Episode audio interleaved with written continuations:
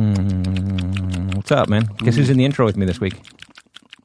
Who? Steve Lemmy. Hey, I'm This doesn't Steve always Lemmy. happen. It doesn't. Welcome to Tune In, everybody. This is Kevin Heffernan.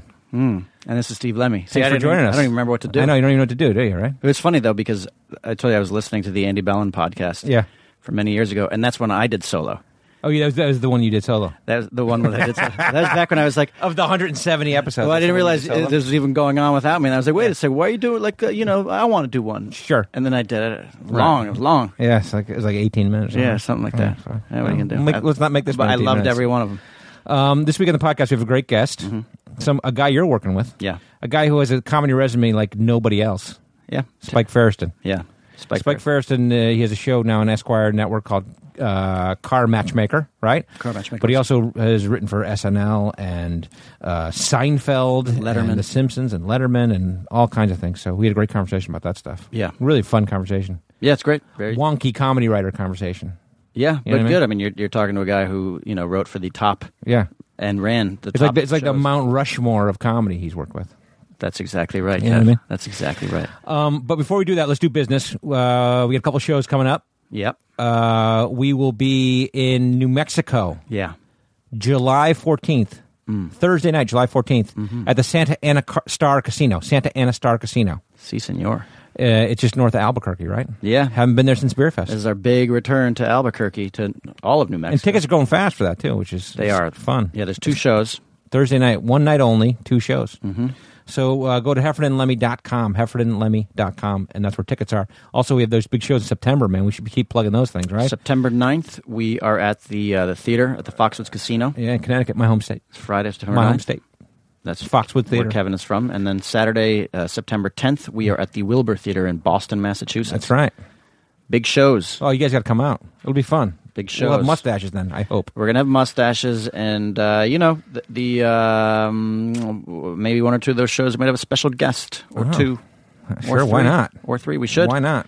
Those will be fun shows. Those would be great shows. With our mustaches. But you can get those tickets at heffernanlemmy.com too. Yeah. Just I might go even- on there and get them. I'm gonna even do those shows in my uniform. What? Which uniform? The uniform that uh, I can't discuss just yet. Still. Okay. Um, hey, I got one other thing to talk about first before we get going. 'Kay. This episode Okay. is brought to you by the people at Adam and Eve. By Adam Mm. and Eve. It's the best place to buy toys, laundry, and more. And you know what kind of toys I'm talking about? The kind you can eat. It's not Legos, bro. No. You know what I'm It saying? ain't. It's not, you know, baseball cards. You know what I mean? It's not Tonka toy. These are grown up toys. Yeah. right? You can get that stuff there. Everything that you or your special someone wants, right? You go to adamandeve.com now, and for a limited time only, you'll get 50% off just about any item. That's pretty good. Half price. And when you select your item at 50% off, you'll also receive three free DVDs plus a mystery gift. And let me tell you something I'm not talking about kid DVDs. You're not talking about Super Troopers? This ain't, this ain't Finding Dory. You know what I'm saying, bro? I'm talking about grown up DVDs. Okay. You know what I mean? You know, some of those uh, animated movies are pretty adult, Kev. Yeah, sometimes they are, and sometimes they like remake them with porn versions, Yeah. right? Yeah. yeah. Uh, Finding Dory. Finding Hori. What? Well, maybe I don't know. That's maybe maybe that's possible. Maybe you'll get that. That- Maybe that's what your free DVD will be. Uh, and you know what? They'll also throw in free shipping on your entire order, and and they ship discreetly, so nobody knows the weird shit you're buying. Brown paper bag? I don't know what or it like is. A, a, an alias. a They dummy they, company. they don't e-, even tell you because they don't want anyone to know. Okay. So you, nobody will know you're getting this So stuff. I'm like, Sally Russell Floral Design. Right. Wink, wink. Right. Uh, adamandeve.com. Uh, go there, go to adamandeve.com and use the code CHEW, C H E W, at the checkout. That's C H E W at adamandeve.com. You use that code CHEW, and then they'll know we sent you. Chew. Isn't that interesting? Chew at Adam and Eve. I love it. You know what I'm saying about that? I'm gonna get something. You know what I'm saying about that? Bring something home to the lady.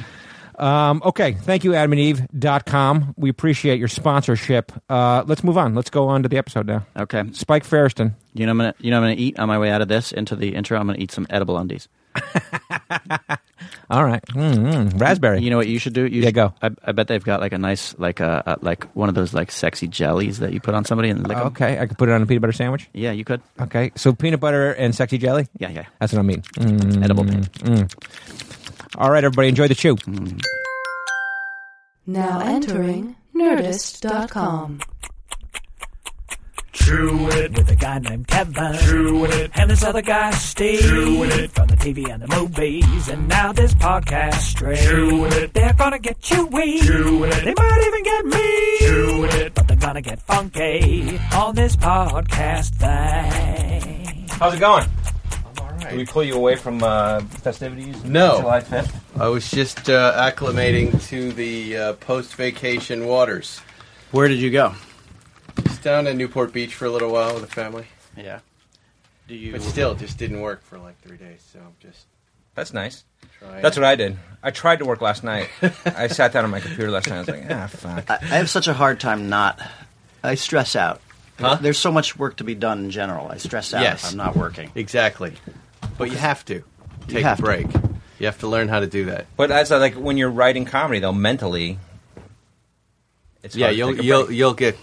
Yeah, we should talk about this. That's, let's talk. perfect. Okay. You know, but kids, kids are a big. You have kids? I have kids. Yeah, so kids are a big help to that because You they can't. make me feel justified in not Yeah. writing, Yeah.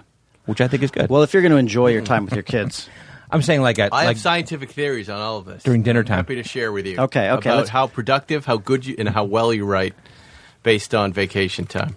okay. is it is it valid or no? Is vacation time bullshit or no? Are we recording? it? Yeah, we're recording. because I'll tell you exactly my theories Give on it to us. vacation Go. and comedy. All right, and and this is uh, over a five year period writing at Letterman. Okay. So let's say we have five or six weeks off a year, and then we're just writing four or five weeks at a time. Right. Right. And every day, your success is measured on how many monologue jokes you get in, how many top 10 jokes you get in, right? Right. So I start charting my progress based on my freshness post vacation versus my staleness at the end of five weeks. Okay. f- writing five days. And is there a percentage number of how what you pitch versus what gets into the monologue? Is that you factor the- that in? The amount of comedy coming out of me is the same. Okay, got it. The amount of success is very different. Okay. But guess where the success lies? What? Toward the end of the wo- uh, five weeks in a row. do you, Why? do you think That's that's where you're having your best weeks. is it because you're like cynical and jaded and you're just like throwing all the like There's no reason. I, I haven't been able to figure out the reason other than you've just been you've been up and um, you know doing laps. You've been working. You've been working a lot. You're And- lubed and up. You're lubed up. You're ready to go. Yeah. So by the end of that last week of five weeks in a row, you were tired. You're burned out, but you're really having. I was at least having the most success I had as, as a writer. And then I would come back like now after we were just talking about the Fourth of July Yeah. break here. And uh, you know I'm running underwater here. I'm I'm trying Because to you get, have to up get to warmed up. speed. Yeah, I'm try- I can't even read. Sure. I'm trying to read read stuff. and Right. I'm like I'm just trying to make sense of it, and it's difficult. I, I, it- it's interesting because the, the document he's talking about is the one that we handed him right before the holiday weekend. But it's Because true, you though. guys are working. We're going to get to all this, but you guys work. yeah, oh, but, but yeah, it's true go. though. It's like you're sitting there, you know, you want to get it out before the weekend, and so you're all you're just like Oh, fired. and you you're guys just- were perfect. Yeah, you going. got it. You got it the perfect time. yeah, and so it- it's But it like- doesn't mean that they're going to read it over the holiday week. Well, you know that, but it's also like you want to get things off your plate. Right. I know, but I right, handed right. shit in on like Wednesday or Thursday. I found out like the entire town was closed on Friday. This is the this is uh, vacation creep. Yeah. Mm-hmm. the entire thing was, and then it's closed today too. Today's Tuesday, Yeah, Yeah, everybody's gone. so the Pretty much agencies are everybody- closed today. Well, everybody in entertainment is gone till just before Christmas. They're back for a week, and then they're gone for another Yeah. three months. Yeah. That's the way it works. We're the only ones working Y- today. yeah, and so nobody's gonna read your shit, so don't worry about no, it. no, it's okay. But while I'm sitting across from somebody who is reading, have shit- read Okay, it, I by guess the that's way. true. because It's very the, the good. hardest working people in Hollywood, let's face it, are the writers. Yes, I guess so, We're yeah. always working. We're always worrying. Yeah, But I had to hand in that cut for Comedy Central, and I was like, "Fuck it, I'm not gonna hand the cut in until." No, Right, but You here's- should never from now. hand a cut Fuck it. in Yeah. to executives who are on their way out Yeah, the door. exactly. Yeah. Yeah. you've got extra time to kind of work. it. Yeah, Sure. Except that that's uh, extra time that you're going to be thinking about it. yeah, maybe. Uh, Don't you think we're way more conscientious as writers than anybody else in entertainment? in our own We're minds. the only ones thinking about the timetable. I, I think so. Oh, yeah. that's been my experience. That's the the conversation he and I always have, and my entire life as a writer has been like like lamenting the fact that everything I do, I then have to wait for somebody else to make Right, a decision on. right, and they exactly. take forever, and they don't, Yes. and they're always on vacation. Yeah, but they give and you they're always shit up until when you hand it in. They they hustle you and they they push you, and then you hand it in, and then they wait. Yes. you know what I mean. I wear a lot of Fuck 'em. different hats right now, so I do all of these things. yeah, You son of a bitch. I'm that guy. I'm the producer. I'm the writer. I'm the guy in front of. I make all of the mistakes that all, each one of the different roles makes. But the nice thing is you've been on both sides of the fence, so you know, right? Yeah, I- Conceivably, I you have was- empathy for Well, wait, empathy let- for the. I other was the people. guy who got coffee. Let's introduce our guest. Let's introduce Okay. our guest. Okay. so we're we can- getting ahead of ourselves. Okay, okay. First, let, Okay. let's chew. We're gonna chew. Okay. The name of our podcast is called Chewing It. All right. So Yeah. we chew. We do a little chewing. Yeah, you can join us. You're invited Come on, to join us. Come on. What if I do some sipping? Yeah, sipping. Oh, Oh okay. yeah, that's delicious. Okay, Yeah, so yeah, need that's that. genuine. he's you. sipping. He's sipping Yeah, water. that's yeah, good. That's real. That's a good sip right Name there. of my podcast, sipping. Sipping it. Yep. sipping it with Spike Farriston. Okay. I, All right, joining us on the podcast, he's a writer, he's a comedian, he's a TV host, he's a TV personality, Spike Ferriston. Yeah. He, I, If you go through his resume, it's really like a comedy geek's wet dream. yeah, th- It really is. Like I, I was. li- It's like SNL, Letterman, The Simpsons. I mean, you've worked on with all these things. The Simpsons, Seinfeld. Mm-hmm. Those are like the four horsemen of the apocalypse of comedy, right Yeah, there. yeah. Right. But with Seinfeld- amongst other things. a, a producer, showrunner Mm-hmm. of Seinfeld, Yeah. and really, in like, I mean, it- it's unbelievable. I was- I was looking at your resume. I mean, you have uh, penned slash supervised some of the classic episodes. Oh, yeah. of Seinfeld. This is the dick sucking Uh, of a- part of a just so you dream know. team. Oh, did we tell of you it's called- guys? yeah. dick this is the sucking dick part. sucking Dick part. sucking with Kevin and Steve. yeah. Well, you know, it was a, obviously Larry and Jerry Yeah. were the guys running that show for Yeah. many years. When when Larry left, we all kind of shared responsibilities. Right. You know, um, but it's really it was a dream team of guys and Yeah. girls who uh, put that together, and we all contributed to every to each other's scripts. Yeah. I have like specific questions I want to Sure, ask lay 'em about Seinfeld. on me. Should I wait or Well, should we go let's in wa- order let's- here? well, let's wait. I, Let's- I always go. Like, I have a list. We're talking you know? about Seinfeld. Why don't we I know. dive in? Uh, So we Okay. dive in. Okay. Okay, let's do it. All right. So you jumped in at, D- at Seinfeld. Kind of a, like was it in the middle of the run or was it? Uh, season seven was okay. my first season. So Okay. I was on for the last three years. and they hired you on to be a writer. um, what's that? They hired you on to be a writer. You Yes. joined as a, I had, a team I of had, writers. um, written a submission the year before and not got hired. Okay. Um, which is uh, let's. see, It, it, I was in New York. I was writing for Letterman. Yeah. They asked me if I wanted to do a submission. These two writers, Tom Gemmell and Max Pross, who were friends of mine. Yeah. Who coincidentally got me on Letterman too. So Okay. they were kind of helping me, you know, with my career. Um, and then you would write a couple pages of ideas, just little shreds of this happened to me at a party or something or other. And then you would go to Larry David's house. Right. Not not at all intimidating. Sure. for a young writer Sure. who did not live in California Yeah. to walk into the Pacific Palisades mansion of Larry David. Sure. Walk into his kitchen, be greeted by his maid. Yeah. Yeah. Larry's nowhere to be found. His dog's there, so I thought I'd, I'd make nice with the dog, and I put my hand on its head, and it just peed all over his kitchen floor. Big yellow puddle. He was psyched about this that, is I'm the sure. start of that pitch. Right. Right. And then Larry David walks out and he goes, "Let's sit outside of the table and you pitch him ideas." Right. Not at all difficult. and you're not on the You don't staff. have the job. Though. You're not on the job. I'm not a staff. Right. No, I'm Okay, a got it. Letterman writer who Right. doesn't quite know anything about half hours. Sure, okay. Right. Um, and it, he liked a lot of this stuff, but they only had one spot, and they hired um, these two other writers that year. Okay. Um, Berg and Schaefer. Sure. Who, right. Yeah. And I was like, whatever. You know, I, li- I like Letterman, and I had written a you know a Simpsons episode. I, things were happening for me, so I thought something else would come along. But about nine uh, months later, Yeah. Seinfeld did Letterman, and um, I, it was a Friday, I remember, and I uh, You were working on that staff at the time. I was working on Letterman. Yeah. Done for the day. Had drank, had a couple beers, was smoking cigarettes in my office. That's the way I wrote back Uh-huh. in Okay. those days. Okay. Get on the elevator, going down. Uh, That's New York, right? Right. Yeah. New York writing. He, d- he doesn't mention the cocaine. No, no, we never did coke in the offices. That was not us. Um, but when I get in the elevator, it's Seinfeld. Oh. He's there talking to uh, the segment producer, and they're chit chatting. Yeah. And uh, I can, I, I knew they get on the 14th floor, and I think we were on the 12th floor, and and I could tell by the small talk they were making because it's just the three of us that they were going to run out of conversation. Right. And Mary Connolly, who's now Ellen DeGeneres' producer, was going to turn and introduce me, and- Right. which I did not want to happen because I had just failed. Why, why? I did You're not wa- nervous? Okay. Well, I don't want to talk to this guy. Sure. He didn't hire me. Okay. I wasn't the guy. I was a little pissed Okay. off, frankly. Blame it on Larry David, though. Oh, I was a little, eh, well, whatever. It's misplaced Right, anger. right, So okay. Jerry Seinfeld. Guilt by association. Eighth floor, silence. Seventh floor. This is one of our writers, Spike Ferriston. Right. Oh, you're kidding me. hey. nice to meet you. Don't make eye contact. Didn't you do a submission for us?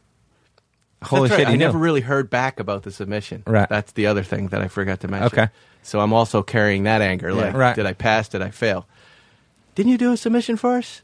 I'm like, yes, yeah, I did uh, a few months back. And he goes, whatever happened to that? And I went, shouldn't you know? and then I just, ding, door opens, and I took And you off. walk. Oh, wow. And I walked up Broadway, Right. just going, fuck, did I just do that Sure. to Jerry fucking Seinfeld? You Yeah. snapped on him. Yeah. I snapped on him Yeah. in a big way. He's like, "What's the deal with that guy?" Yeah. yeah. What's the deal with Spike Ferriston? But shortly after, uh, uh, I was brought back to do another submission. Same thing, same Okay. dog, same place. Went to Larry's house. Okay. and I was hired. So, Was, Okay. And that and submission I'm not was even soup Nazi. sure say it. he remembers any of that stuff. But no. What was it, uh, was his maid uh, uh, old and Jewish or was she Hispanic? in, in well, I think it was an old Hispanic maid. Yes. And so you come in for season seven, and you're on the Season staff. seven was my first season. and I, I read the first episode that you kind of wrote was the Soup Nazi. The Soup Nazi, One of the right. most famous Seinfeld yes, episodes. but right? no, no one ever knew. I didn't know. In Sure. fact, I didn't even pitch it as an idea. It was just a. I was. I was. Uh, I had pitched seven or eight ideas that they kind of liked. Yeah. And then I knew I really hadn't connected, so I was kind of flop sweat storytelling. Yeah. They're like, oh, so what's going on in New York? And I said, oh, you know, there's this guy called the Soup Nazi, and they started Right. laughing really hard, much harder than they had been laughing at my actual Yeah. pitches. So I just kept telling that Rolling with story, that. and they went, that there's your first episode. By the way, isn't that the, the greatest lesson about comedy writing right there? The things you think are going to be hilarious are mostly not. Oh, and- you'll never know. Yeah. You Yeah. never know. That's a good piece of advice that Rob Burnett gave me once, uh, who was executive producer of Letterman, who just said, "You're never gonna. As long as you keep throwing stuff out there, you'll never know what's gonna hit. Yeah. But stuff does, and you can't really predict it." Soup Nazi, classic example of that. In fact, Yeah. I thought very low odds. I thought this is a show canceling episode. It's so bad. But was that one of those ideas? Like when you were in New York, that's the place that you had gone a couple times, and that's where you Yeah, saw again, the I- real guy. I was and- storytelling. Yeah, yeah. I used to go there. Yeah. with Dave Hansen. Yeah. And and he, he's the guy who introduced me. He said, You gotta order the soup right, but the soup's great. I go, What do you mean you have to order the soup right? Right. If you don't order it right, it's gonna take it away. Right. And, and I said, Don't I, I think I know how to order soup. Will you just shut the fuck up Right. and let's go show me where this guy is? And sure enough, I didn't get soup that day. Right. Because how do you order uh, the soup wrong? How do you in real life? Well, you don't dilly dally. You Yeah. don't make small talk. Yeah, no fucking around, bro. Just order. It's New York No, City, man. Go. it's it's the minimum amount of words. Back to the real guy. Yeah. It's you know crab bisque, and you and you hold your money out, and then you immediately step to the left. Any any deviation from You're that right. simple You're fucked. formula, you're fucked because he's trying to get as many people in and out as he can, and Yeah. he's got no patience for idiots. and so, No. i if that's your idea, and you're on that staff, do they let you run with that? Then do Yeah, you yeah. write the do you write the script? Yes, How does you it do. work on a TV staff? Do so you, write take that the idea? So so he goes, "That's a hilarious story." It's pretty much what I just told you. Yeah, he goes, yeah. "That's that's your first episode." Yeah. And I went, "Oh, great!" And I went back to the other writers, and you know, their pats on the back. We heard them laughing. Obviously, you connected. I don't know if they were listening outside the door. Right. I said, "But I'm genuinely confused. I don't I don't know what that means." I was just telling them a story about Sure. this soup guy, and they're like, "Well, you got to figure out a way to turn it into an episode." And the, the B plot, I think, was like an armoire being sold or something, Right. or stolen or something, right? Right. So, you would go back to your office. You you had a dry erase board. They insisted everybody work on dry erase boards. Okay. And you would start to figure out what the first act is. You Yeah. Hmm. know, who's going to the soup Nazi? Is it Jerry? Is it George? How is it working? Is he George's guy? Maybe I think Kramer can appreciate the genius, so he knows him. And then the other part of it was one of the stories I had pitched was I had a, was dating a girl at the time who uh, showed a little too much lovey-dovey talk while we were out Okay, dating. It was PDA. really embarrassing. Right, yeah, yeah, PDAs, yeah, yeah, right, yeah, right. right. And I pitched that idea to the, both of them, but then Larry came up to me separately and said, "Look, you know, between you and me, Jerry and uh, Shoshana are doing this a lot, so uh, I I really want you to do that story because it's, it's been bugging me. They're, they're Right. you're doing all that stuff. So Right. uh, you know that's how that story got in. And the armoire again was I had ordered a piece of furniture from 26th Street Flea Market once, bought it, brought it back to my place on a Saturday, and they wouldn't let me bring it into the uh, Yeah. into the apartment building. There was a moving Sure. you know thing. Sure. We had a guy So- like that too, yeah. Yeah, and mine ended up being fine, but still, it was like, well, what what do you do? Do you guard an armoire all night? and street. then what if it gets stolen? Who steals that? Yeah, you know, right. and you know that was the big question of the episode we were trying to figure out until we Right. got to the. And to- so you marry them, you married them, and yeah, and that then thing, you blend storylines wherever you can connect them, and then when Jerry and Larry would really, you know, run the ball down into the goal line. Yeah. Yeah. You you would do a draft or two, and then they would take it over and go, "We got it." But when they say when they say okay, that's your first episode, do you know at that moment in time it's going to be one of the 23 that's airing that season or is this this is the first one? Well, you know that they want you to get it ready, and as it Yeah. develops, and if you can get it to the act break, and they're happy with it, they'll they'll stop in your office once or twice a week to see where you're at with it, and you just pitch them ideas, and they'll throw up ideas on it. When they feel it's ready to go, they'll slot it in. But yeah, you're in good shape. Was it a weird situation though for you? Like you, like we've done every time you walk onto a or you walk onto as a guest onto a TV show, whatever Mm-hmm. it is, you're walking into a world that already exists, a family that's already together. You came in like in, uh, later on in the game. Was that hard thing to do? Were people set in their ways? Is it hard to come in as a writer?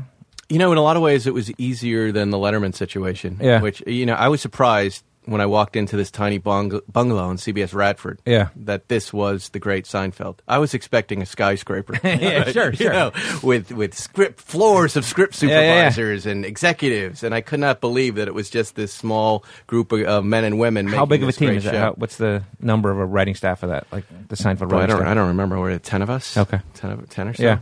But but nobody else in the bungalow, you know. Yeah. And you'd have this big hangar where you shoot the show, but it was such a small operation, and Larry and Jerry were just so down to earth and, and nice that you know immediately I felt comfortable. Yeah. It's a, you know, and they- and they, and they were saying things like you know don't pitch us ideas, come in and tell us stories from your life. I mean, Mm-hmm. Right. Who doesn't want that job? That's great. Yeah. right? When Yeah. You're coming in after a week and going, you're not going to believe what this girl did to me or what she said to me and what I wanted to do. Yeah. Yeah. So Was there like a situation? Because uh, I did an episode of Curb, and uh, you know the way I, I I get the idea that it was different than Seinfeld in the sense of like it's the same s- kind of humor, but like was there any idea back in Seinfeld about unscripted kind of acting, or was the network thing very No. very scripted? No, it looks like Larry figured out how to get out of writing scripts. Yeah, right, right, it's exactly. essentially the same. Yeah. He's doing he's doing everything except now putting uh, words on the paper. Okay. that's essentially the Seinfeld script. Because that's what like when I did Curb, it would seem like such a coup for those guys. You know Yeah, what I mean? yeah. It's like they walk up, they get on the set, and like I'm gonna kind of say this, and you kind of say that, and Yeah. da-ba-da-ba-da, and then okay, go. Yeah, You know? well, Jerry is, you know, that's a good question for him. I can tell you just knowing Jerry, he loves to write things down and get every word perfect. Yeah. You'll see it in the stand up. Everything Where- is I've seen it where he just adjusts word right, by word right. his and,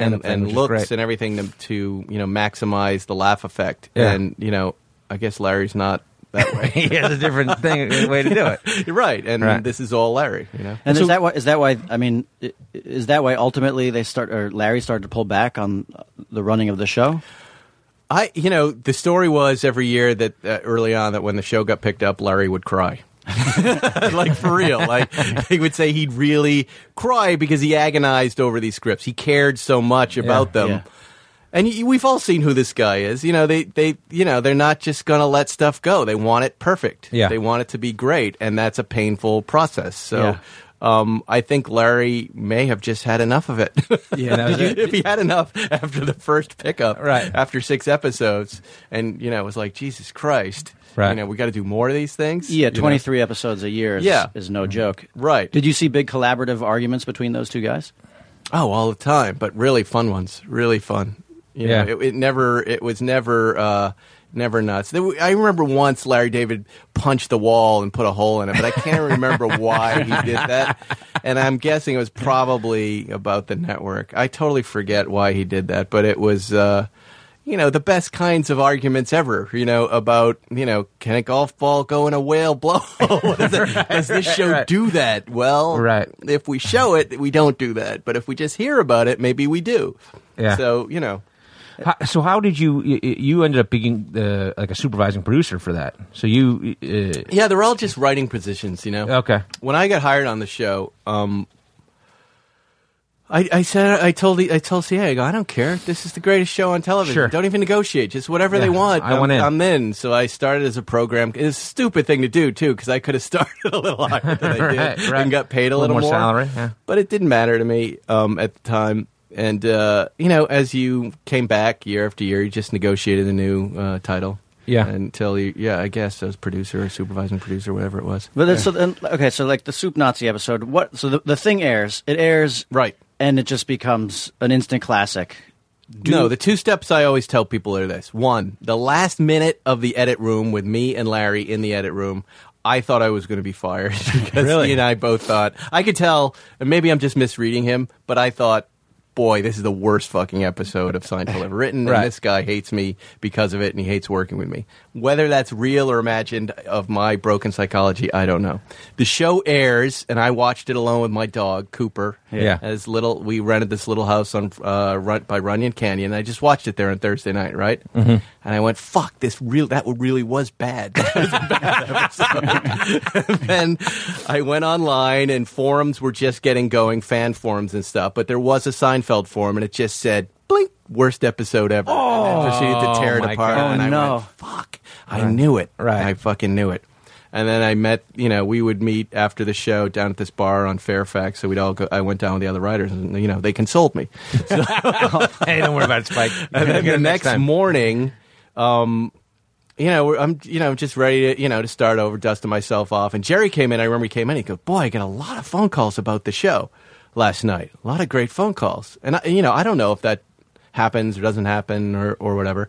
But then his assistant came in and said, "Look, you're not going to believe this on the on the NBC feed. They it was on the news. It was on the local NBC news. Um, the soup Nazi episode based on the real guy. Yeah. everybody because everybody in media in New York had been going to this guy. They recognized the character. Right. So it exploded from that moment, and then ratings came in, and then you know it became apparent that this was had a life of its own. Yeah, and- but uh, nobody could have been more surprised than me. Still, Yeah. that anybody cared. And then did Larry David come in and like pat you on the back or give you a Coca Cola? or something? No, not at all. He didn't No. throw his jersey at you. We all patted each other. I mean, the, Larry and Jerry are a big part of that episode. The whole writing staff, everybody, you know, it was such a great collaborative effort that you know we all were happy that we had connected, and we always, you know, we all connected on other people's scripts too. You know, it was just the way it was. But Yeah. it, it was a it, it was a very high speed race car that if you put the right fuel in it, if you threw an idea into that situation, you know, you could make that happen over and over again. Yeah. just Yeah. because of how big that show was, and and you know, at the time. I guess that's uh, another question. I was like, uh, so you were there at the end, so it's like,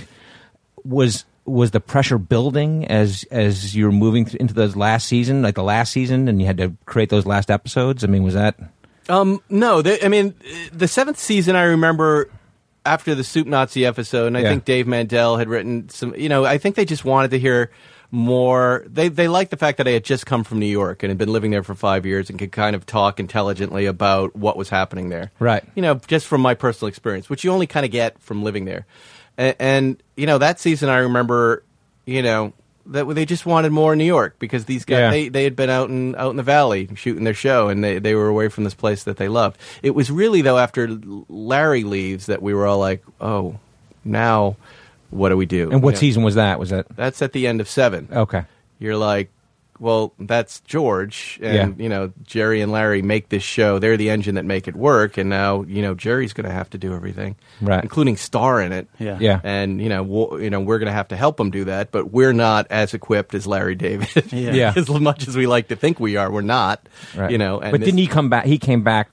at he the came back end? to do the finale episode, Okay. but he didn't do uh, eight or nine. That was us by ourselves Okay. with Jerry, and Jerry pretty much did the whole deal. So Right. we would do teams of. Um, Jerry would run it, and we'd have uh, y- you would executive produce your own episode if you wrote it, and if it was a younger writer, sometimes you do their episodes. Yeah. Yeah. you know that's how it worked.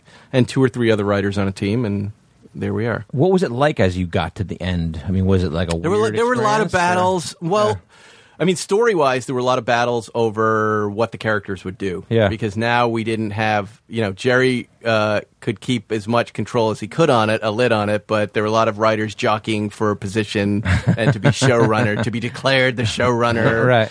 And uh, you know, I always thought that the characters frequently were out of character. You know, Mm-hmm. Yeah. in those last couple of seasons. Yeah. So, um, Well, I think that one of those episodes, and I think maybe you had you wrote this episode, but which kind of went back to the old way. I felt was that Puerto Rican Day, Day Parade one. Yeah, I, I'm credited, but I Yeah. didn't really write it. Okay, Yeah. I mean, I felt like that one. would- That That's- was the second to the last episode, maybe, or something like that. Is- oh yeah, Third to last. yeah, something yeah. like We that. got in yeah. trouble for that. You sure Yeah, yeah. There's a lot Sure of, did. a lot of problems for that. but it, the, the idea was never about Puerto Rico, the Puerto Rican Day Parade. It was about how you could never get across town when there was a parade. Absolutely, and Right. you know we've talked we joked all the time. He grew up on uh, eighty six. East eighty eighty six. Right, six. right. Yeah, Wherever, that was wherever the idea. parade ends in What New a York fucking City. nightmare! Was that was a nightmare? Always. Yeah, uh, that one and St. Patrick's Day were the worst uh, days of the year. Yes, But I, you know, wasn't there a flag burning in that episode? Yeah, yeah, yeah. It was I, the flag I burning. do remember objecting Stomping to on the that. flag, yeah. Going, guys, you can't burn anybody's Yeah. flag. But you know, I think I read that. I think NBC pulled it out of like the rotation for. yeah, sure, uh, why not? uh, You're burning a for Puerto repeats. Rican Day flag. Yeah. Now, how, I am curious about You're that. Puerto Rican. How do you feel about I am that? Puerto Rican. Yeah, we hated it. no, no, I didn't. I, didn't- But you hate the Puerto Rican Day Parade. I hate, I hate the You're Puerto Rican Day. and Oh you my hate the God. Puerto Rican Day Parade. Yeah, I hate all parades. All parades are bad. I do, I hate all Even parades. a doodah parade is terrible. I, I hate them all. I honestly do because of because that they all you know Gracie Mansion's on East 86th Street, and so every parade ends there on Mm-hmm. East 86th Street. and Everybody's wasted. And Yeah. there's garbage all over the place. Right. this is akin to, and I said akin. Akin, I always right. work akin into every Okay, interview. okay. There it is for all of Okay. you. Thank you. The Obama lock here. Yeah. Oh, yeah. Wha- whatever you think about the president, it's a pain in It's the a ass. pain in the ass. when Absolutely. he's in town, Hillary Clinton's in town. Yeah, it's or the Biden same, or that, whoever else, yeah. That's what that story was about. Just that you're stuck and oh, Yeah. you know, not it had nothing to do with Puerto Rican Day. Yeah. that's all. So you That's all I like can you, tell you like about Puerto Ricans for the record. it. I, I like everybody. You're a man from the planet Earth. Steve Yes, Lemmy's Puerto I am. Rican. I am Puerto Rican, but I denied my Puerto Ricanness You did win. all through high school. Oh, you did? Well, this is actually bridge into, An- bridge into the Andy Bellin conversation. Okay, Like, right. you know, my group of friends was very eclectic. Yeah. We had all races, all you know. It's like we none of us Sure. were racist, but we would just abuse each other, Right. Abuse each other, and, and our ethnic heritage was one of the things. And I knew that if they knew I was from Argentina, if they knew that I had Puerto Rican blood, in New York City, Puerto Ricans were not well looked upon. Okay. let's just say. Mm-hmm. Okay. And so I didn't. Ever I, since West Side Story came Yeah, I out. guess so. Yeah. Yeah. You were Shark or Jet? yeah. So so I hid the fact that I was Puerto Rican from my friends. Okay. I told them my grandmother on that side of the family was Spanish. Oh, my God. and uh, in fact, You son of a bitch. Well, the funny thing was then that like when I was thirty or something, I was like, holy shit, my friends do not know that I'm Puerto Rican. I've never told them I'm Puerto Rican, and it took me five years. I kept forgetting to tell them, and then finally at thirty five, I told them, and it's like, it's still the gift that keeps on giving. They still- If you if you had marched in the parade, you never would I have know. had to tell anyone. I know it. Shirt off. quietly dumped that beer in hand, yeah. throwing shit all over the street, Sure. I've been awesome, dude. burning flags. I know. Yeah, Um, but let's go back. Can we go back? let's go back in time. Uh, uh, SNL was co- probably one of your first jobs, or or, uh, I was an intern. Okay, I was an And intern. did you work your way in? Because we had a lot of friends who were interns and NBC and CBS, and you work your way into the shows in different ways, right? Try to get But, jobs. but you weren't there. even you weren't even didn't even want to be a comedy writer. You were a musician. No, I didn't even know what a comedy writer was. Yeah, I was in music school in Boston. Yeah. and and I was watching a lot of Letterman when it first came out, and I went, "Shit, that's that's Yeah. I got to work on that. That's Yeah. the only thing on television Oh, I that know. speaks to me. It's in fact the only thing in the world that's speaking to me right now Yeah. and connecting with me. So it was really a chance meeting with the ex girlfriend of the graphics guy Okay. who took care of both shows, SNL and Letterman. Okay. Who started as a hostess in this bar where I was bartending in Boston. Ah, Beantown. You're a mass. Mm. As I was, You're a mass. I'm a masshole. As I was shaking her hand, I said, "Can you get me an internship?" And she said, "Yeah, this this guy I just broke up with, this graphics guy, is still in love with me. So he'll do anything. You know, I'm just meeting her. He'll do anything that I'll say. I'll call him right now." And Yeah. she got me an internship at Thirty Rock. Did he ever ask you like, "Are you fucking her?" Are you fucking her? No, you know it's funny. She never came up. Okay. Like I was, I w- it wasn't quite clear that, that they were in love before. But she was way too hot for for him. Uh-huh. Out of his Yeah. league. Yeah. Okay. Yeah, way out of his league. All right. And, they got you on board into the page program, or how did that work? No, no, I wasn't a page. You were not a No, page. no, no. Oh, It's no, a no, very no, big no, difference. no, no. Kevin Heffernan. Sorry. By Sorry. yes. Oh, no, no, no. There's the blue collar worker, Right. Yeah. the intern, Right. and then Okay. there's the blue blood. But I thought the pages page- become the interns. The pages are the connected. I found in Okay. Ah, my experience the Ivy Leaguers, the children and nephews Okay. of executives. Still working for free though, right or no? What's that? Pages? They might still be working for three, but they were. Uh, there's a little bit of a rivalry there. Okay, okay. The interns, like myself, you had to find your way into that most of the time by yourself back Okay. in the day. And Through I, a- I didn't through know a anybody chick that was in love with a guy, my a graphics guy. dad is a salesman. My mom was a nurse in Right. Massachusetts. I didn't know anybody in show business. Okay. You know, I think once I went to see Rex Trailer at Okay. the local. remember Rex Trailer or some PBS? You know, I don't know anything about it. So I was really coming in not knowing anybody, anybody, but I just had a good work ethic. So Okay. I would sleep on friends' floors in New York half the week and go in and intern on these shows and work my ass off. Yeah. And um, And what was it? it just gophering stuff, like running shit around, or was there Quite any- literally getting butt talls and cheeseburgers for the graphics people. Yeah. Okay. Yeah, that's what I did for the most part. And then the only real work I did was finding graphics. They didn't have Paintbox back then, so I would have to find the pictures for the weekend update jokes to put up there. Okay. So if it's a Snoopy joke, you know, I you might find me in the library tearing out a picture of Picture of Snoopy. Snoopy, putting it in my jacket, or going Okay. to AP and searching through files for pictures of presidents. It's You know, easier that's these how days. they did it. These Yeah. days it's easier.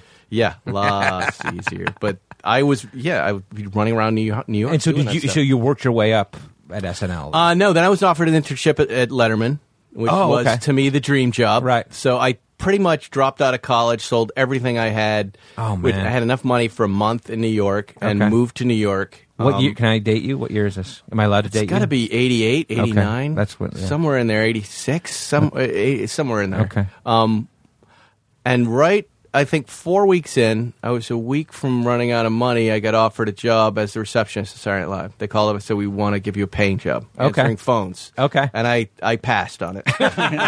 I- and, and the people I was working for at Letterman were like, What the fuck are you doing? That's Right. a job. And I'm like, Right. I know, but this show's way cooler. Right. You know, it's Dave, the interns. And they said, Look, you're, you're fired. They- We're Right. just going to fire you because you're making a really stupid Sure. move. All in the I same "What do you building, mean? right? What do All in you- the same building, Same right? building. Right, okay. They go, you you don't have any money. You don't have a job. I go, don't worry about that. I'll figure that out. And Yeah. I said, no, you're out. They go, you got to go take the job now. So they fired me from that job, and uh, I started answering phones for SNL. okay. And w- and did you uh, move beyond that, or did you? I wrote. Well, what I quickly realized was I was sitting right in front of Kevin Nealon's office and, Okay. and Dennis Miller and uh, and Carvey and those guys and uh, Conan had just started and Ben Stiller was there. Yeah, it was, yeah, a, it was yeah, yeah. a really cool. Uh, Odin Kirk was a new writer. Right.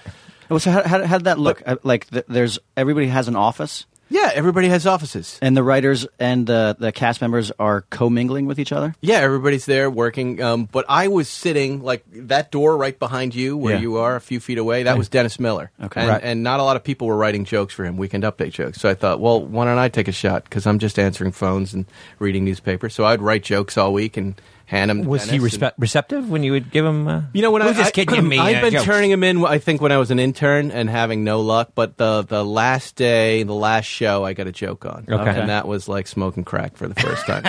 Whoa. when I saw my joke, I went fuck. Right. So when I got hired, I just started in earnest. Really, just you know nothing. Did the joke no do well? dating, no going out, Just just, working. and writing, working and writing, working. You're like a and pro athlete, no sex, just no, s- yeah. well, just comedy. Yeah. Just just writing five jokes, the five hacky jokes before the joke I would turn in. Yeah. was what I was doing, and I started having a lot of luck getting stuff on the air. And then people were going, "Who wrote that joke? It was that kid Spike." Yeah. And then suddenly, All for Dennis Miller. Or are you, st- are all you for branching Dennis. out? Okay. No, I did a little. I think I got. Uh, I would write for Jay through a writer on Letterman. I got hooked up with Jay when he would guest host for uh, Carson. Yeah. So I would turn jokes in there, but I had more fun writing for Dennis.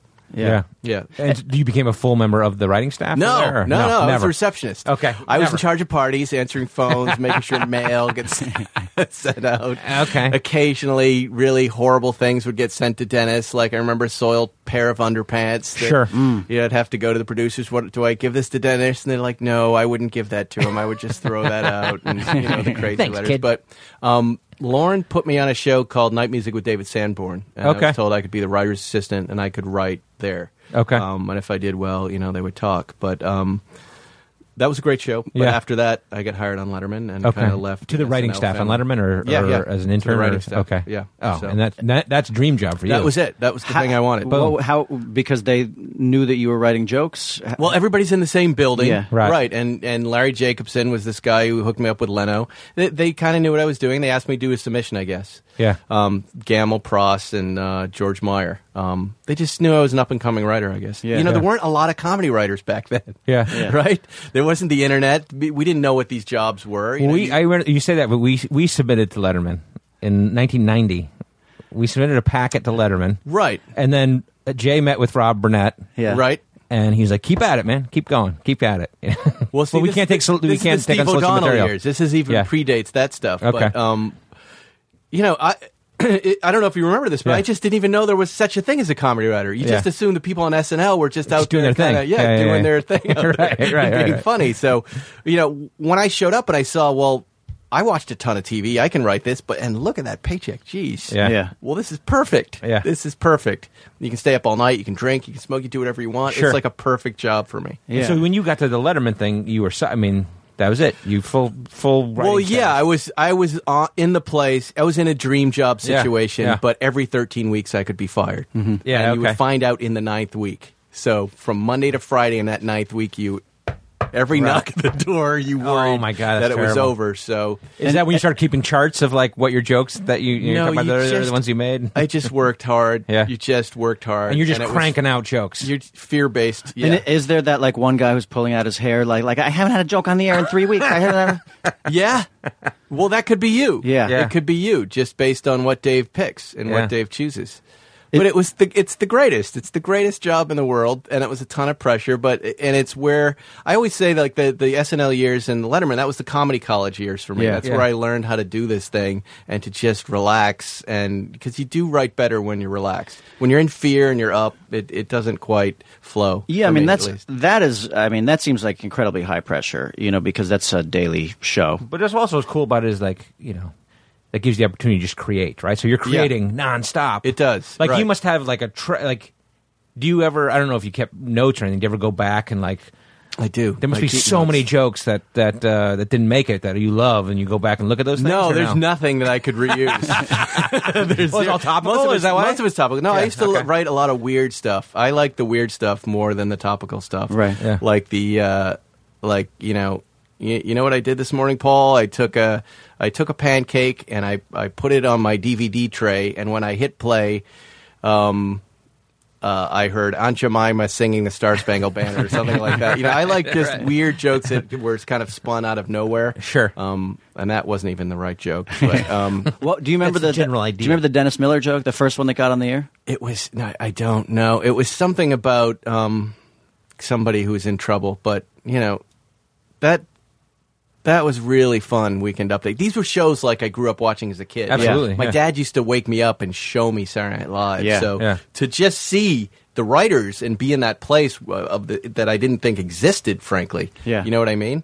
And then to get it come across the TV, you're like, holy Yeah. shit. Yeah. You know, it was it was a big, big moment for me. Was Letterman a hard guy to pitch jokes? Uh, no, it was scary, you know. Yeah. But but mostly uh, the head writers were pitching. It would be Okay. you know Steve or Rob. They'd be in there pitching. But you would be like I was in charge of a lot of video quizzes. So Mm-hmm. Okay. you'd go in with jokes like that, and you'd pitch them to Dave, and he'd have his feet up on the desk eating spaghetti, maybe on the phone, going, "Yeah, uh, Joey Buttafuoco, sure. Yeah. Uh, yeah, Madonna, no, no. Yeah. Uh, who Yeah. wrote that? You know, and you check off seven jokes. It was, I don't know, I loved it. I mean, I was such a fan of the guy. Yeah. But, you know, you never quite, I never quite was able to uh, get on his level as far as like talking to him. I was still like a fanboy every time I was in there and terrified that this guy who was my hero would fire me. Yeah. Does that make sense? Yeah, yeah, yeah. Yeah. Did you get involved in the nostalgia of the end too? Did you go back and get involved? No, in- uh, none of Okay. it. No, no. Okay. I had had my time there, but I, I, I went back for the reunion at the Friars Club. It was Yeah. fun to see everybody. Yeah. You know, we we all went through something. And, yeah, it's and I'm pre- sure there's a it's pretty neat. stable of impressive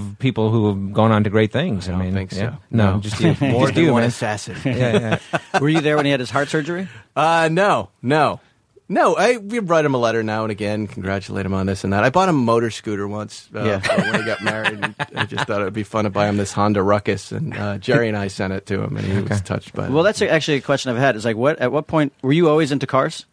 Uh, yeah, yeah, yeah. For a while, for a long time. In fact, Dave, when I was with Dave, he, you know, I was the other car guy on the staff. Yeah. So he would call me up, uh, what I would think for business, but then he'd have Auto Week open, and he'd go, "Hey, hey, Spike, look at this. It's a hun- it's a rabbit. We got they got our Volkswagen Rabbit with ground effects." And I go, "What? what are ground effects? What is it? Racing shit, Spike. You got to buy this." and he'd throw the magazine at me, and then I'd go downstairs and I go, "Do I have to buy this? like, was that an order? do or have to buy Is he this. just being funny for and, him or for myself? and uh, we had a racing team. We had a go kart racing team once for charities that we did there. So it was uh, it just it was another way for me to relate uh, to Dave and kind of learn about cars. Frankly, Yeah. Yeah. Well, how many how many years were you with? Because you you made the jump from uh, was it NBC to CBS? yeah, yeah, I was there. So you made the jump, right? with him. Right? Yeah, So how many years total were you on the Letterman show? five. And Oh, so wow. okay, and so then i- in terms of making the jump to Seinfeld, you decide. Well, you, you wrote a script for The Simpsons. Was that something that you just? I wrote, a on couple spec? for George Carlin. I had done The Simpsons asked me to write something which, you know, frankly, I didn't enjoy. I, you know, it wasn't. I didn't know how to do it, and it Yeah. was very fast, and I didn't quite learn what I wanted to learn about it. You know, I flew in for a meeting. They gave me 22 pages of notes, and then I had to assemble it into a script. So it wasn't as satisfying as I thought it would be. Mm-hmm. But um, I really just, I, I just quit Letterman with no other job and just moved to L.A. I wanted out of New York. Wow. I was uh, I'd had my time at Letterman, and I wanted to, to learn how to write half hours, but um, just took you know my bank account, which was not that big, Mm-hmm. Sure. and once again just took off to a new place to get a car, a dog, live in a house, and uh, right. get out. But of you had a good apartments. resume at least, and probably connections. I had an agent. or- yeah. yeah, Yeah. and um, but I didn't sweat it. My phone would ring a lot. I, I remember I was offered at uh, the Ellen Cleghorn show. okay. That was my first offer. That had you came worked in. with her on SNL? Nope, or- I didn't. Okay. I didn't quite know her comedy, but I knew Okay. who she was, and uh, it was a lot of money. It was like eleven thousand dollars a week. And I was Yeah. like, wow, Jeez, that's good. that's huge Yeah. or an episode. I, I don't remember, but I didn't believe in the show, and uh, you know, it, you know how it is. And back in the day, you're the it's the arrogant years. Yeah. Sure. You're like, unless it makes sense. I once turned down the Rolling Stones for hea- heaven's sakes. What? because I didn't want it. Because there was they wanted me to come. The Rolling Stones wanted to hire me for this New Jersey live show, but Okay. the guy they wanted me to write for was this MTV VJ. Okay. You know, back in the day, whatever his name Who was like opening for them or and I was something like, like, that? I'm or- totally at Rolling Stones, absolutely. It was Broadway video. I'm going to do this. And I'm like, Yeah. well, he's doing it. I'm out Yeah, because fuck that. I'm Spike Thurston, guy who's unemployed and doesn't want that on his resume. you know, so I still had a little bit of that mindset. So Yeah. I turned that job down. But, you know, the next week I got hired on Seinfeld. So, Yeah. you know, it worked out. It worked out. Imagine if you had done the Cleghorn show instead of the Seinfeld show.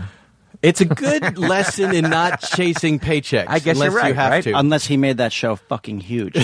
so right. Ellen, Ellen, Ellen Can you Cleghorn's the one imagine who should Cleghorn be. is- Cleghorn could have taken down Oh. Seinfeld. Yeah. And then we, this is Boy, a oh, whole different boy. conversation.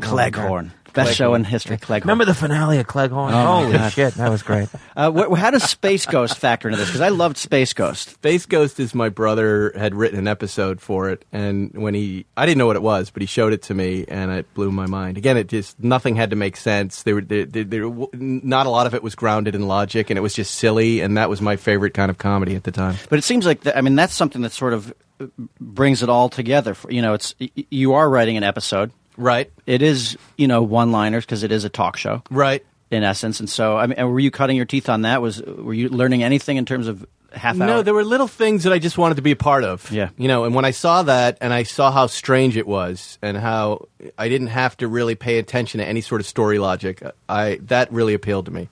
So I think Steve O'Donnell and I wrote a couple of them. Yeah. Where they would send us tapes and just go, just do whatever you want and make it as weird as you want. And you would like I really- reconfigure interviews essentially, right? yeah, Or- you had that's that was the easiest of it. Yeah, so yeah. they'd have answers, and you could write whatever question you wanted. But then you could you could really just none of it could make sense. There could be long pauses followed by gibberish. like, and I really loved playing with that stuff and Yeah. trying to find laughs with the weird stuff. Yeah. you know. Yeah. And, and Dana Carvey's show was the same thing. Yeah. Like, Yeah. When I was done writing on on Seinfeld one year, we had been watching it, and we like I called my agent. I go, "Can you just get me? I'll you know I'll get coffee for him. Yeah. I, I just want to go hang out with those guys. Right. And you So- knew Dana from Sa- SNL or I, no? did- I knew the whole crew. Kind of, yeah, okay. But it was I just wanted to go there because I loved what they were doing and how weird it was Yeah. and how funny it was. And they had a great writing staff too over there, right? I mean, yeah. it was, you know- Louis, Louis, yeah, Louis CK, C.K., yeah, the whole crew, Yeah. Dino, and uh, you know, And how many episodes did you do that th- of Dana Carvey? I don't know. I mean, The I don't know last how many three or episodes four- they do they didn't do a altogether. lot of them, yeah, yeah. altogether, I Yeah, know they yeah. did a lot, right? yeah, but it was cool. okay, so so I was gonna say, I, I was going to ask you, you, when did the talk show happen? Because Yeah. you have also been in front of the camera now, Right. Right, where you had talk show with Spike Ferriston, Yes. on Fox Yes. for three years. Yes. apparently you're the longest tenured talk show host Yes. on Fox. a dubious claim, Yeah. Right. to say the least. But how do, how do you arrive at that? Be- uh, Is it uh, Did you pitch it? this is one of the great accomplishments of my Yes. life Yes. because it makes no sense that it even happened. But th- it was a very simple thought that was in my head. I've been uh, spun off Seinfeld in development deals, taking very large paychecks, but not Yep. producing a lot of television. Yeah. Right. Lots of failure. Frankly, because I was just learning how to write half hours and should never have been given all of this money Right. to produce my next big script, the Right. next Seinfeld. It was never going to happen. But um, I was just sitting at home once, eh, eh, eh, and uh, here's what happened. I, I, I said to a friend of mine. I just want to get back to writing late night and weekend update. Um, I want to go out and pit, pitch a late night show. And I Yeah. call my agent. I want to go pitch a late night show. And he goes, "What do you think?" And I go, "You know, Norm Macdonald is amazing. You know, I Yeah. think he could be like uh, have his own show, Yeah. HBO somewhere, Fox." So they got me uh, in a room with Norm to pitch him an idea. In fact, we met at Norm's Deli over on Norm. okay, right, right, right. One of those little. And or do you places. know That's Norm his room? from? I kind SNL of or know him no? a little Okay. bit. I Yeah. think. Yeah. I I, I, I remember we kind of knew each other, Yeah. but I don't quite know how. Um, and I said, "Look, I, I think you do a late night show." And he goes, "Well, what, what's it about?" I go, "It's about late night. That's what it is. It's about what's going on in the news. It's about you in a suit. It's about." Right. Oh, I don't get it. Like, well, well what's the idea? They go, the idea would be you'd be on after the evening news. You know, that was pretty much the conversation. Sure. He, he kept, you know, saying, well, what's the premise? What's the point of view? And I'm like, "I- it's your point of view, you know, He- and we weren't quite connecting about it, and it didn't go anywhere. Okay. By the way, a very frustrating thing for writers, like we talk, you know, when you're coming up with when you're pitching a half hour and the, and the network says, and what happens week to week, and you're like, the same fucking thing that happens on every TV show week to week. Episodes happen, shit happens. But even in Yeah, a they talk don't- show, it's more they like don't about know. it's about the guest. And Yeah. it's about At the time, I forget where the opening was, but it might have been Fox, but Yeah. it was pretty simple. It's like we're going to do a show like this. And we- it- It's a it becomes about branded segments. Yeah. here are six to eight branded segments you're not going to see on any other late night show, and that's what's going to make it different, right? Mm. Right. But for some reason, we weren't connecting about it, or he didn't want to do it, and um, CA. Uh, my agent called, who was representing Norm too, and said, "Well, how did it go?" And I go, "I don't think it's going to go anywhere." And I go, "Look, let's just you and me do it." yeah, And he goes, "What do you mean?" He goes, "You know, I, I've always wanted to try this. Let's let's just do it." yeah. He goes, but are you are you doing stand up? He goes, no. You- Are you out and on camera anyway? I'm like, no. I go, Right. But you know, Conan, Conan, Sure. Yeah. Absolutely. Let's try and sell it. So he put me in touch with the people at Fox, Yeah. and you know, based on the branded segments, I sold the concept. We brought it into the network based on the. So you went and segments pitched me. it. You pitched it. I Here's pitched the it show. To them. They Okay. said, uh, uh, "We're going to buy it." Gail Berman was the president of the network, and Right. she saw what happened with Conan. And, and what I didn't know it was they were looking for their next Conan. Right. And when I walked in with this idea, Right. so they gave me enough money for a presentation, which was not a lot, and wanted me to shoot in a conference room. Mm-hmm. Sorry, my phone's buzzing here. Um, and I booked Seinfeld for the pilot, and Okay, I went boom. back to them and said, "Get me a studio. I'm not going to put Seinfeld in a conference room." Right, right. So they got me the best damn sports set, and then we went back and booked um, Jason Bateman and Brian Cranston and a, and a big group of guys. Based on your personal connections to them, Just, or you know, I, I don't remember. Maybe through Yeah. Fox. I know, know there were two sets of pilots, but I, I think actually the first pilot was just one. We had 30 minutes and the best damn sports show, and I could read jokes and interview Jerry Mm-hmm. Yeah. Seinfeld. Right. And um, we shot that. I turned it in, and I went, well, at least I tried that. Yeah. You know, Yeah. this is not going to go anywhere. About two weeks later, Gail and the whole crew called me. I was driving on Little Santa Monica, and they said, that was incredible. We're picking it up. You're the next Conan O'Brien. Yes. I, I almost crashed into the sidewalk. I was so shaken. I really did. I almost fainted. I was in my wife's Volkswagen Jetta because those that's not supposed to happen. Yeah. Yeah. Right? Right, yeah. You know, because really I have no business hosting a late Right. night show. Well, And you this do is- have an incredible amount of experience. and it, but it's a hidden dream type Yeah, of thing. sure. Like you know, it was really a mind-boggling thing that I thought was fake. Right. when it when I got the call. Yeah. Now, did I you was pitch it so as a- freaked out? So they so they picked. They said we're picking up for forty six episodes. Right. Don't tell anybody. 46 episodes. And then I go home. Yeah. We're gonna st- we're gonna start it once a week on uh, Friday nights or something, but uh, you know I'm not even hearing any of Sure. that. But all I hear is you're the next Conan. Yeah. Don't tell anyone. yeah, my lips are sealed. you're the Conan of Fox, and you're like, and I go home to my wife and I go, you're not gonna fucking believe this shit. Yeah. And we're like, ah, but you can't tell anyone. shut up. So we don't tell anyone. You know, Okay. I really don't tell anyone, right? Yeah. Are you not allowed to tell your agent? No, you have to I tell your told agent. my agent. He's like, "What? You know, we're just freaking the fuck. This none of this makes sense, right?" Three weeks later, we go to have. Uh, they're about to make the big announcement. Yeah. and we go to that. What's the in Beverly Hills Hotel? They have that little, uh, the cool place there. Oh, the polo lounge. The Polo Lounge. Yeah, right, right. With the executives. Right. We're going to have this uh, big me- uh, dinner and Yeah. to congratulate this giant order. The announcements are about to come that you will be the next coder. Right, right, right, right. It's set. The day before the meeting, Gail Berman uh, retires. Oh, Oh my God, that's always the so case. I show man. up to the Polo "Uh," Lounge and I go, ah. They go, yeah, okay, well, it's all good. It's all good. The The reality was the show, everything gets put on hold. this Yeah. thing, which is good now because I haven't really told anybody. Hmm. But that still, I'm you don't want gonna to be the lose next- momentum. You don't want to lose momentum. No, you know? I'm potentially losing everything. Yeah, It yeah. just uh, if you're listening, you don't know what happens when when network presence leave. Everything that they've developed leaves with Yeah, them. we Yeah. we Pretty talked about much. on this It- on it this just goes show. uh, away. It all goes away. Our last pilot we shot. That's what So happened. now I have a good six months to twelve months of Peter Lagori starts, Mm-hmm. um, Okay. Ah. and Kevin Riley.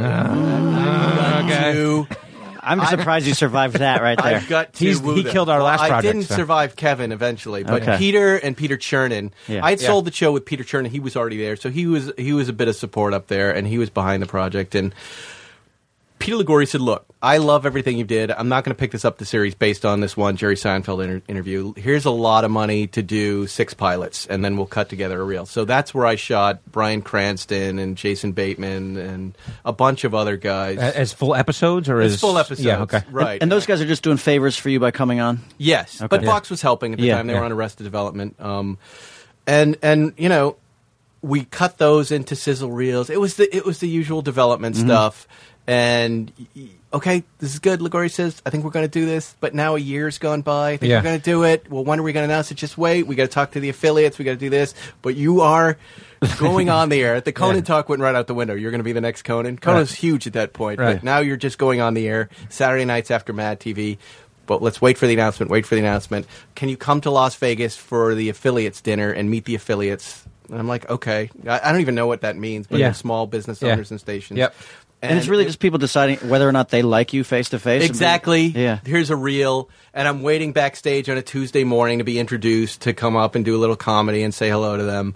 And Peter Lagori goes, and here's the next face of Fox Late Night, Spike Ferris, and we're picking up his show. And he Yeah. picked up Oh. the show Oh.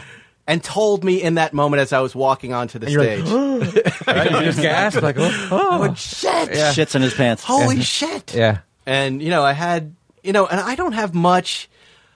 I'm not an accomplished comedian by any stretch of the imagination. I'm a TV comedian, so Mm-hmm. Yeah. like I had been doing stuff on camera, but I struggle when I go out on stage. Like Uh-huh. it's stand up is not my thing.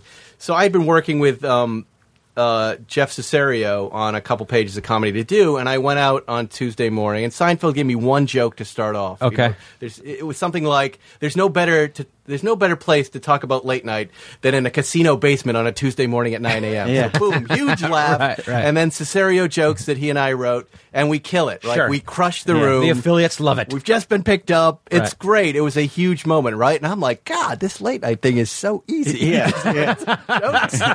you walk up in front of everybody, and Yeah. it's fantastic. So you know that was the beginning of this incredible journey and fight. And What did they order when they started? Did they order they ordered a full season of, of forty six shows or no, 22 Okay. half hours. Okay. Uh, not day and date.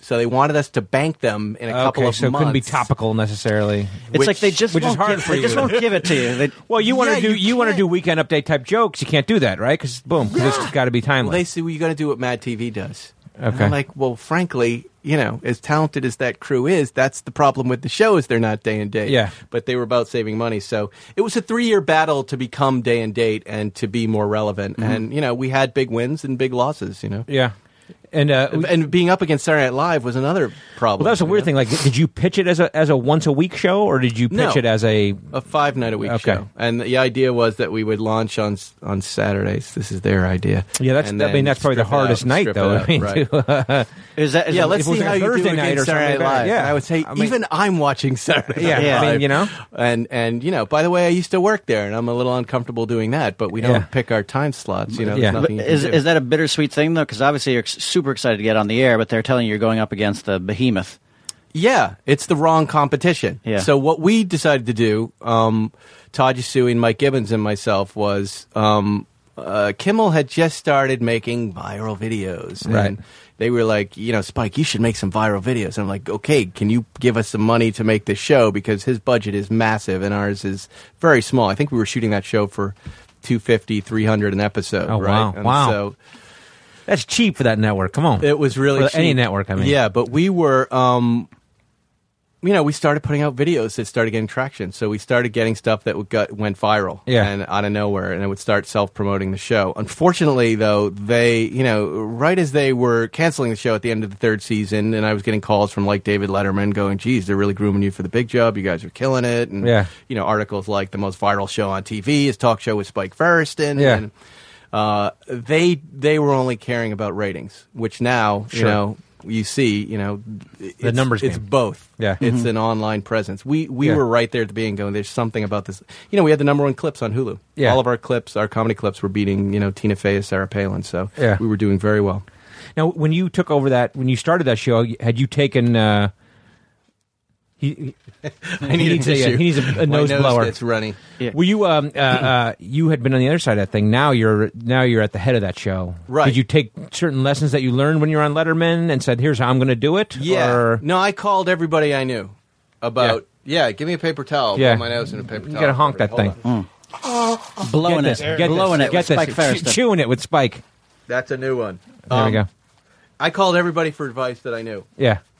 Louis C.K. Um, would say everybody had one useful piece of advice, and I'll see if I can remember all of it. I, Louis's advice was really great, which was stay in the emotion of the last part of your joke. Mm-hmm. I was so upset. in the emotion. Stay in that face. Okay. So you're telling a joke about being upset about traffic. Just hold that upset face Okay, that's interesting. because a laugh will come. He's like, a laugh will come if you hold the emotion of the joke for 10, 5, 10 seconds Sure. after. And the Letterman joke. was famous for I that. was too, so right? angry about it. Yeah. Like that. He goes, Right. these are very, very simple, like stand up things. And Sure. so I would do that. Um, Seinfeld's was about volume. He goes, talk loud so no one will know how unfunny you are. but if you if you're talking like this, you're gonna have their attention and they'll think you're funny, Yeah. but you're really not. You should know that. That's fantastic. That's a great tip. Are you writing these things down? No, these I've are got a really record good it. one. I'm These are good recording it. tips. I'm These are good recording it. tips. Uh, uh, one of John Stewart's producers wanted to be my producer, so he put him down as a reference. So I got John Stewart on the phone. I said, Yeah. "Look, you know, we, while I have you on the phone, uh, any advice is welcome." And he said, uh, "He goes, just uh, stay off the internet for a year. You're not going to like what you read about yourself." that sounded It was like just one year. Do not get on the internet. Right. Um, I ran into Leno at Jerry's hangar, Mm-hmm. and he said, uh, "You just got to tell lots of jokes. Just tell lots of jokes. One doesn't work. Just go right to the next one. Don't wait. Don't wait. Don't wait." Did you reach out to Letterman at all, or Uh, no, you know what? Yeah. I never did, but Yeah, I yeah. had had five years with Dave. So. you got all that advice? Yeah. Yeah, I, I got to watch it up close. Yeah. I mean, he's a master at what he does, and Yeah. and, I, and I knew his thing as, as well as I think I would know. it, Did as you well have a as his different patterns. perspective when you sat in that chair? You were like, "Holy shit, this is different than you know." Oh I thought. yeah, it's hard. Yeah. yeah. Well, the, one of the big things you struggle with at first is hands. yeah, You know Mm-hmm. what to If- do with your hands? What do you do with your hands? Yeah, yeah. Right. That's the first thing. What did you come up with? Any any late night host you watch in their first year, you'll watch they're struggling with their hands. you go pocket. You go pocket. Uh, n- no, you just don't want to move them a lot or do weird things. Right. Uh, Here's one thing I can tell you. Pretend you're doing everything in slow motion with your hands Okay. Hmm. while you're talking behind the desk. So if you're going to reach for your water, which I don't recommend you do, Okay. like a Rubio, but if you do, you go very slowly like this. That usually works it up. But any sudden karate chop like this, Mm-hmm. Right. that stuff looks That's fucking the way I do crazy. it. I do it in the podcast. I point. I do a lot of that. Oh, shit, yeah. That you know? stuff is bad news. You Yeah, really, you're if you out. can just hold on like this, Yeah. this is a good position. Just hold your hand on the and desk. then occasionally lift it up to make a point like that and turn. But everything, trust me, do it slower than you would That's do the it. shit you don't even think about. Yeah. Here's another thing: Do I do cards? Do I do prompter? Or am I kind of freestyling both with bullet points? Mm-hmm. Right. That's really hard to figure What'd out you decide? because we shot from um, let's say September to December, I was pretty much doing nothing until the following September. Right. So it would always go like this. In September, I'd be on prompter with everything written into prompter. Mm-hmm. Okay. By December, it was just bullet points. Intro guest, question one, two, and three. Maybe I had a question or two on a blue card. Right. Um, monologue jokes were always in prompter Yeah. because you needed those to do those as written by the writers. The rest of it was bullet points. You Because just the wanted to time ran glance out, or because, like we talked before, you were lubed up by then. no, you're lubed up. Yeah. If you read too much, it, it takes a while, but you can do it. You can read and make it look natural. Mm-hmm. Yeah. You put prompters in three different places. You look around and you're just reading, and, it's, Sure. and you get to the point where you can read through it once, and then you can kind of Sure. make it look like you're not reading. Yeah. But in the beginning, it looks like you're reading and you're wooden. And Yeah. so if you're bullet pointing stuff, And you like more natural. yeah, uh, that's you know Brian Cranston underpants. So so wait, this is your second series. Correct me if I'm wrong, Brian. Where you're seen in your white underpants, right? Malcolm in the Middle Yeah. and Breaking Bad. What is that all about? Like you want to be saying it like that rather than the question written by the segment producer. Does Did that you- make sense? Yeah, it does. Did you did you go out and do s- pure stand up comedy at a comedy club just to? No, it's one of my big regrets. I was too. I couldn't get around the. I was too neurotic for it. Terrifying. Yeah. Well, not even that. Just that here's this guy on TV on Saturday nights who internally I'm going, well, I really don't belong here, Mm-hmm. Yeah. and now I'm going to have to go on stage and struggle, and I I didn't have the courage to do that to get that act. Yeah. I Yeah. could do it now, I think, because I I know enough about the process to go. You got to go out and fail for a year, Yeah. and work material out, right? Yep. But back then, I just couldn't reconcile the two things because the show was struggling, and I didn't want there to be press about the show or buzz about it in comedy clubs Yeah. based on me trying to figure I out. guess that's stand-up. true, boy, You yeah. know, it was. It Saw was tough. Spike Ferriston today, and yeah, he sucked. He God, sucked. he was I don't wanna see his terrible. show. right, just like his show. but Fuck um, you, Farriston. it was But it was it fun to do that show for a three dream years? come true. Yeah. No, it's a dream come true Right. thing. You know. Right. I remember getting on a bus at Logan, going home to see my family, and my stuff is playing on the Hertz rental car bus. Right, right, Uh, this thing called the Little View, and you're just like, "This is incredible." Yeah. No, it was really, really an incredible moment. Did you when you went home? Would people be like, "Hey, Spike"? Yes. No, here's something cool. So my dad watched TV all the time, Right, and I, sure. we had to fight for his attention, right? So no surprise, I got into the TV to Yeah. get his attention, right? right, right, right. And you know, he was blue collar Massachusetts guy, didn't really treat his kids with all that much respect. So you know, fuck you, just do what I say, that type of Yeah. thing. But when I went on TV, I had him. That's it. I finally You had did. him. Yeah, I was the guy. So what was that first visit home to your dad like? then? Fantastic! I finally could get over on him. But would he, It was would he just- like your show? He's like, yeah, you're pretty funny. Spike. Yeah, You're yeah. pretty funny. I No, saw he the did. Cranston episode. You He- should have. He would. Yeah, there was a lot of that, but that you could tell there was a lot of going around town. You know who my son is. Yeah, yeah, yeah, yeah, yeah. yeah. And Aw, uh, that's I great. finally had a little more power in the house, a little more, but not much. Would he call you up like after w- watching an episode l- live? Would he call you up like on no, Saturday he night? did something really disturbing to me. he said, "I'm going to go get my own show." and he signed up for some time on public access in Local West cable? Bridgewater, yeah, Okay. and did a similar show. This Holy is very shit. Justin Biebery, right, with the dad. That's It's fucking hysterical. And he said, "I want you to watch it and tell me what you think," which was a trap that I fell right into. Oh, of course. And he let off with a Godfather sketch. Um, Wait a minute. Wait a minute. and I- now this your is- dad. this is I said, surreal. Dad, you know, he's come on, he's not Godfather a he's was- not a performer in any way. no, he's a salesman. What's but the he loved show? comedy. What's the how do you put together? a Is it show? Look, him and you got to understand something about my dad. This is the guy who's waking me up to watch Saturday Night Live. Sure, and introduced right. me to Monty Python and, and the goodies and all, and you know, Cha- Yeah. Chaplin, everything. Yeah. you know, this is why I like comedy because of my dad. So Gotcha. that's the gift he gave to me. But Right. you know, what it really was was he was a frustrated comedian and he had kids, and he would say, you know, the only reason I'm not a comedian is because of, of you you." kids. Right. Right. I had to get a real job. Right. But he had never set foot in a comedy club to Sure. do any of that. Right. He was just a fan. Loved George Carlin and, and Right. the rest of it. So when he saw me do it, I guess he thought, well, now I can do it. Well, Oh, you were inspirational to him then. Yes. and was it like him and his like local buddies doing Yes. the sketches together? yeah. that's great. and he wrote them. So it was like 18 page sketch on The Godfather, which came out in the 70s, with my dad and an orange peel in his mouth. And, you know, what did you think? And, you know, that's a stupid question. I didn't know how to answer that question Sure. back then. The answer that we all know now is to go, that was great, Dad. Yeah. You're so Good job. funny. Yeah. Fantastic. I Yeah. got to go. Right. And then you hang the phone. How, how many Right. seasons did his show run? four. he got one more season than I did. No, um, he he had an audience there in West Bridgewater, Massachusetts. There Yeah. are twenty or thirty people who are digging it. okay, okay, that's hilarious. That's great. That's surreal. Let's talk about the show now, though. Yeah. your show, your, your show that you have now on Esquire, Esquire yeah, Network. Car Matchmaker is the Car same. matchmakers. this is not something like these other shows. This was just a little fun project that I put together with. It's a uh, passion project, right? Ellen Racketon Entertainment, who uh, this woman Ellen Racketon, who's got her own production company. I started. Uh, I helped her with a car show, and she called me up one day say, and she said, "How'd you like to do a car show?" Well, because you have this talent, apparently, right? There was, was you have this Look, you're I'm this- gonna- I'm you're gonna a be really car honest with you. whisperer. Anybody who likes You're a car cars whisperer. can help you find a car. Okay, I guess so. Well, yeah. because we know the cars. We- It's what we do. Like Right. if you like comic books, we're here in Meltdown Comics. Sure, sure. He can recommend some comics I'm going to like Sure. because Right. he's there in the front lines. Okay. and that's all I was doing. I Right. was helping friends with cars and Yeah. having a lot of success. Yeah. you know, selling a lot, and people would call me and go, "I really liked it." Ellen Rackton was someone I helped, and she said, "You know, thank you for that advice. It was great. Right. Why don't we do a show?"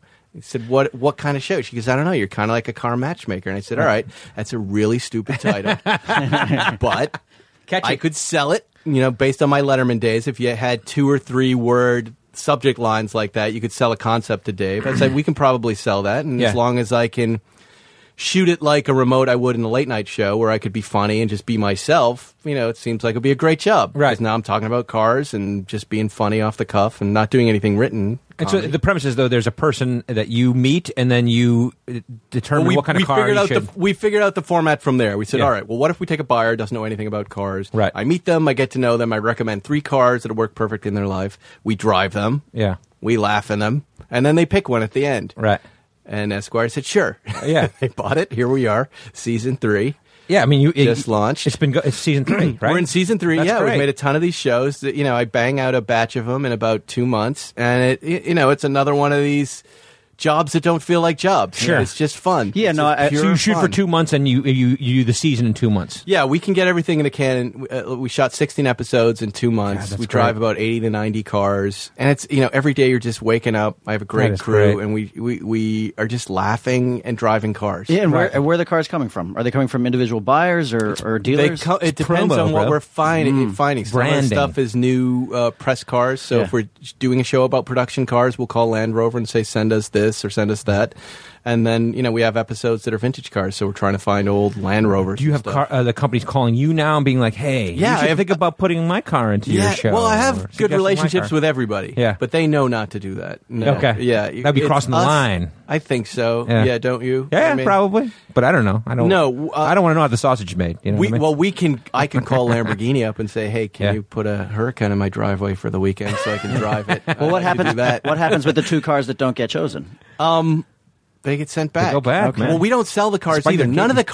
cars leave with the buyer. 'Cause Right. We can't sell cars in the state of California. We're a TV show. Okay, so we're offering an experience, and then it's up to the buyer to kind of pull the trigger. oh, so you don't give them the car?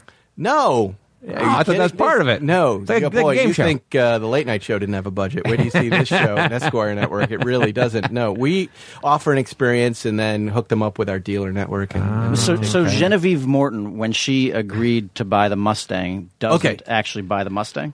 not that day. Okay. No, we put her in touch with the sellers and Okay. then we help facilitate there. But that's that's what critical uh, content the producers handle. Like after they walk off the set, I don't unless I see them around Hollywood. I'm Sure. not you know I don't talk to them anymore. But Yeah. I did run into. Daryl Jones of the Rolling Stones from last season, Yeah. and his new BMW that he picked, and he was very, very happy. So, Okay. you know, And there was an episode I saw it with your brother, right? yeah, while he got his, Did he Lincoln. keep it? Did he get get the car and keep He it? or no? did. Okay. Yes, he's been. He was very happy for two years. He Okay. called me before this season trying to get on the show again. I said no, we're not wants doing a another new car. episode. He goes, I'm getting tired of the Lincoln. I go, that's normal after three years. But um, yeah, he loved that car. He got a great deal on that car. Do you know what percentage Of- of the people actually do buy the car or no? I don't. No, Okay, I, I don't okay. follow up about that. But Okay. um, you know, you can't. I can't make people write checks. Sure, What, that's what, the what weird- yeah. happens? Yeah, yeah, absolutely. I think a lot is they uh, like. There was just a girl who was on season two who's now just coming around to buy her car. She's Okay. just about to do it. Has, so has Genevieve? I know Genevieve's was the the first. Episode she of just this season? aired, right? Yeah, so Genevieve la- last Morton. week. I- Uh, yeah, I don't know what she's done. I don't know if she bought that car yet. I but honestly, I'm like- gonna find out. I watched it, and to me, I was like, because we always Kevin and I always talk about like how much fun it would be just to do any TV show because it's such a fucking. it seems like such a fun, fun experience. And and uh, okay, so she's a, a swimsuit model, Right. right. But like the opening segment then is you know drift school, she's doing Right. Tokyo drifting. And then, uh, and then you drive around with a swimsuit uh, model and in muscle cars, yeah. and and honestly, up and I down the had coast. to adjust That's a her good mic pitch. pack a couple of times. Her Okay. mic pack on the back Okay. of her pants. I'm sure. But it, was a tough shoot. Yeah. It was a very difficult shoot. No, I know you were being very charming. You were being Yes. very charming. But what a Yes. great! gi- I mean, what a great fucking gig, though. I mean, it's like We have he gets to have coming up- fun and be funny in the cars and whatever. Alyssa Arce, Playboy model, which Okay. is also a very Arce, charming can I little see? episode. Okay. Okay. She's uh, scantily clad and beautiful and wholesome and wonderful and funny.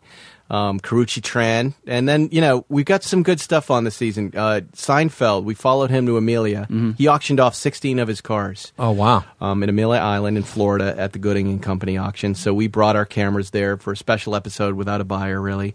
And um, you know, I'm sitting on a great interview about why he did that. Yeah. Right. Is he broke? That's awesome. Right. How did he pick these 16 cars? Does he have did, does he have any left over? Sure. You know why Amelia? And uh, that's a great Wait, episode. that's in this season, And he- upcoming season. Yeah, that's coming up in Oh, a couple man. of weeks. I think Okay. July 29th. Okay. Uh, and uh, Keanu Reeves is in this year. It- Awesome. what I like to do is like I, I know a lot of uh, celebrity car people and then just the people in the business, and Yeah. I like to introduce them to normal folks Right. so they, they can hear directly from Keanu Reeves. This is what I think your first motorcycle should be, and this is how to stay safe on the road. Right. Yeah. Now, keep in mind he's crashed twice and lost a few teeth. Oh, so but- in that, so the Keanu Reeves episode, he's actually he's matchmaking with somebody. Or Yeah, there is a girl I forget her name who's uh, first year motorcycle rider Yeah. looking for her first bike. So uh, Keanu has a new motorcycle company called Arch Motorcycle. Okay. So we went down there to see the bikes and then hear from him what she should be buying, uh, how should she be riding, you know, how to fall when you fall. You know, it's a very funny Yeah. Mm-hmm. conversation. But he's imparting his wisdom as a longtime motorcycle That's rider great. to her. That's great. I, I, I found that you know I watched the Genevieve Morton uh, last week. I found it totally compelling. Literally, I was like, "Well, you, you start it's with sticky. the It's a Mustang, sticky format. yeah. and then you're like coming up. What's you know what's the next one going to be?" And I was like, "I want to see." And and uh, it was the it was the Camaro, and I was like, Yeah. "Oh, that's a fucking sweet ride." I was sure she was going to choose that one. Yeah, me too. Based on what she was saying. Except that it was a clone, and I was happy she didn't. okay. Yeah, I thought for sure the Corvette, and then that, that old Corvette, which is the Corvette, except what she was complaining about was there was no leg room, and I was like, "That's a deal breaker. If if her long Mm-hmm. Yeah, legs yeah. are bumping into the, you know, Yeah, column. what's neat about that episode is she'd never driven an American classic car, and you know that's that's the little leg up I have on any car guy making recommendations. They they always say, "Well, why are they taking your advice?" And, and I always say, "Because they're going to drive it. They're not just going to listen to me tell them what to buy. Right. When they get behind the wheel, they go, "Oh, now I see what you're talking You about. feel now it. I understand." Yeah. It's a good segue for um, your uh, speaking of Seinfeld and cars and Spike. Your story. Yeah, so so just to catch uh, our- our Chew crew up on this, uh, S- Yeah. Spike and I are working together, and we were uh, we were over at Spike's office, which is uh, I don't know if I, I can't give away the location, but it's uh, The Santa Monica Airport. the office. Santa Monica Airport. We have police. we you can't get on, so don't try. So don't Yeah. even try. but there's there's hangars. They're, they're not really used for airplanes. It's uh, it's a lot of people are using these. uh, You know- Some are. Yeah. Many are. And in fact, uh, you, you- one of your neighbors, there was a helicopter that was uh, that was exposed, and I began to tell the story about my f- best friend from growing up, Andy Bellin, and Who's how been on the podcast? he has been on the podcast. Oh wow. Yeah. and uh, and about how his father owned a helicopter and had bet it in the I think it was the '76 mayoral race of New York City, Okay. and lost it. Okay. I was be- I was beginning to tell that story, Right. And I said my my friend Andy Bellin and Spike, you know Spike's eyes popped out of his head. He, he was like Andy Bellin, the screenwriter Andy Bellin, and I said yes. And then you told me this story, Yeah. Yeah, there was a car. I lived in the same neighborhood as Andy, and one day In uh, Upper East Side, or was it? No, was it- here, Oh, out here in Okay. Hollywood. Oh, it happened in Hollywood. I thought this it happened in New York. happened in Hollywood on, Doheny, Okay, this Drive. story. Okay, got it. Doheny Ah, Drive. Doheny. and I, I saw this beautiful old car in his driveway, Mm-hmm. rusty with holes in it, and this this bumper uh, strip on it that was uh, said to me that this was a very rare old Porsche. Yeah. one of twenty. Yeah. but why would it be here? Right. Right? Why would that be just sitting out? Yeah. So so okay, so you see you see the I car. see it. I take note of it, and that's the end of it. How do you? pretty much. Okay, how do you like just from you've read about this or you've seen I pictures? in collect old magazines? Porsches. Okay. And I, I have an old 356, so I obsess about stupid little shit. Yeah. Yeah. And I'm, on the front of the bumper is a deco strip. They- they- mine has a little piece of metal with a rubber on it. This one just had flat metal. And I know that to be a GT strip, Carrera GT strip.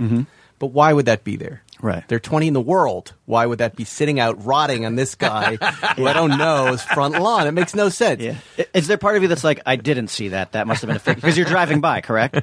It's yeah, it's not why it just makes no sense. Yeah. I'm I'm making a mistake. I'm mistaken. So uh, not long after I'm with Seinfeld in his 550, the James Dean car, Yeah. going back to my house up on, on Doheny, and I go, hey, you know, uh, take a right right here. I, I want to show you this car. And he goes, why? What's there? And I go, it looks like a Carrera GT, but why would there be a Carrera? He goes, there's no Carrera GT sitting on somebody's front lawn. We pull up to the house. We look through the gate, and Jerry goes, "Geez, you're right. That's a GT strip. Uh-huh. And look at that. What's what's on the front seat? There's a box full of trophies. What the hell?" he goes, "We got, we got to get inside this gate." They're like, "What do you mean?" He goes, "Let's let's knock on the door." I'm like, "I, I don't want to do that." And he goes, "Why?" Because you're Jerry Seinfeld, and this is already weird. That's and- why. I, that's why he can do and it. then he just rings the bell, Yeah. and this hot girl comes out in uh, a little muscly shirt and Right. high, these these these cut off jeans. Like Right. her name's Tessa Benson. Yeah. Yeah. She's probably like 22. At We that know point. her. very We know cute her. girl. Yeah.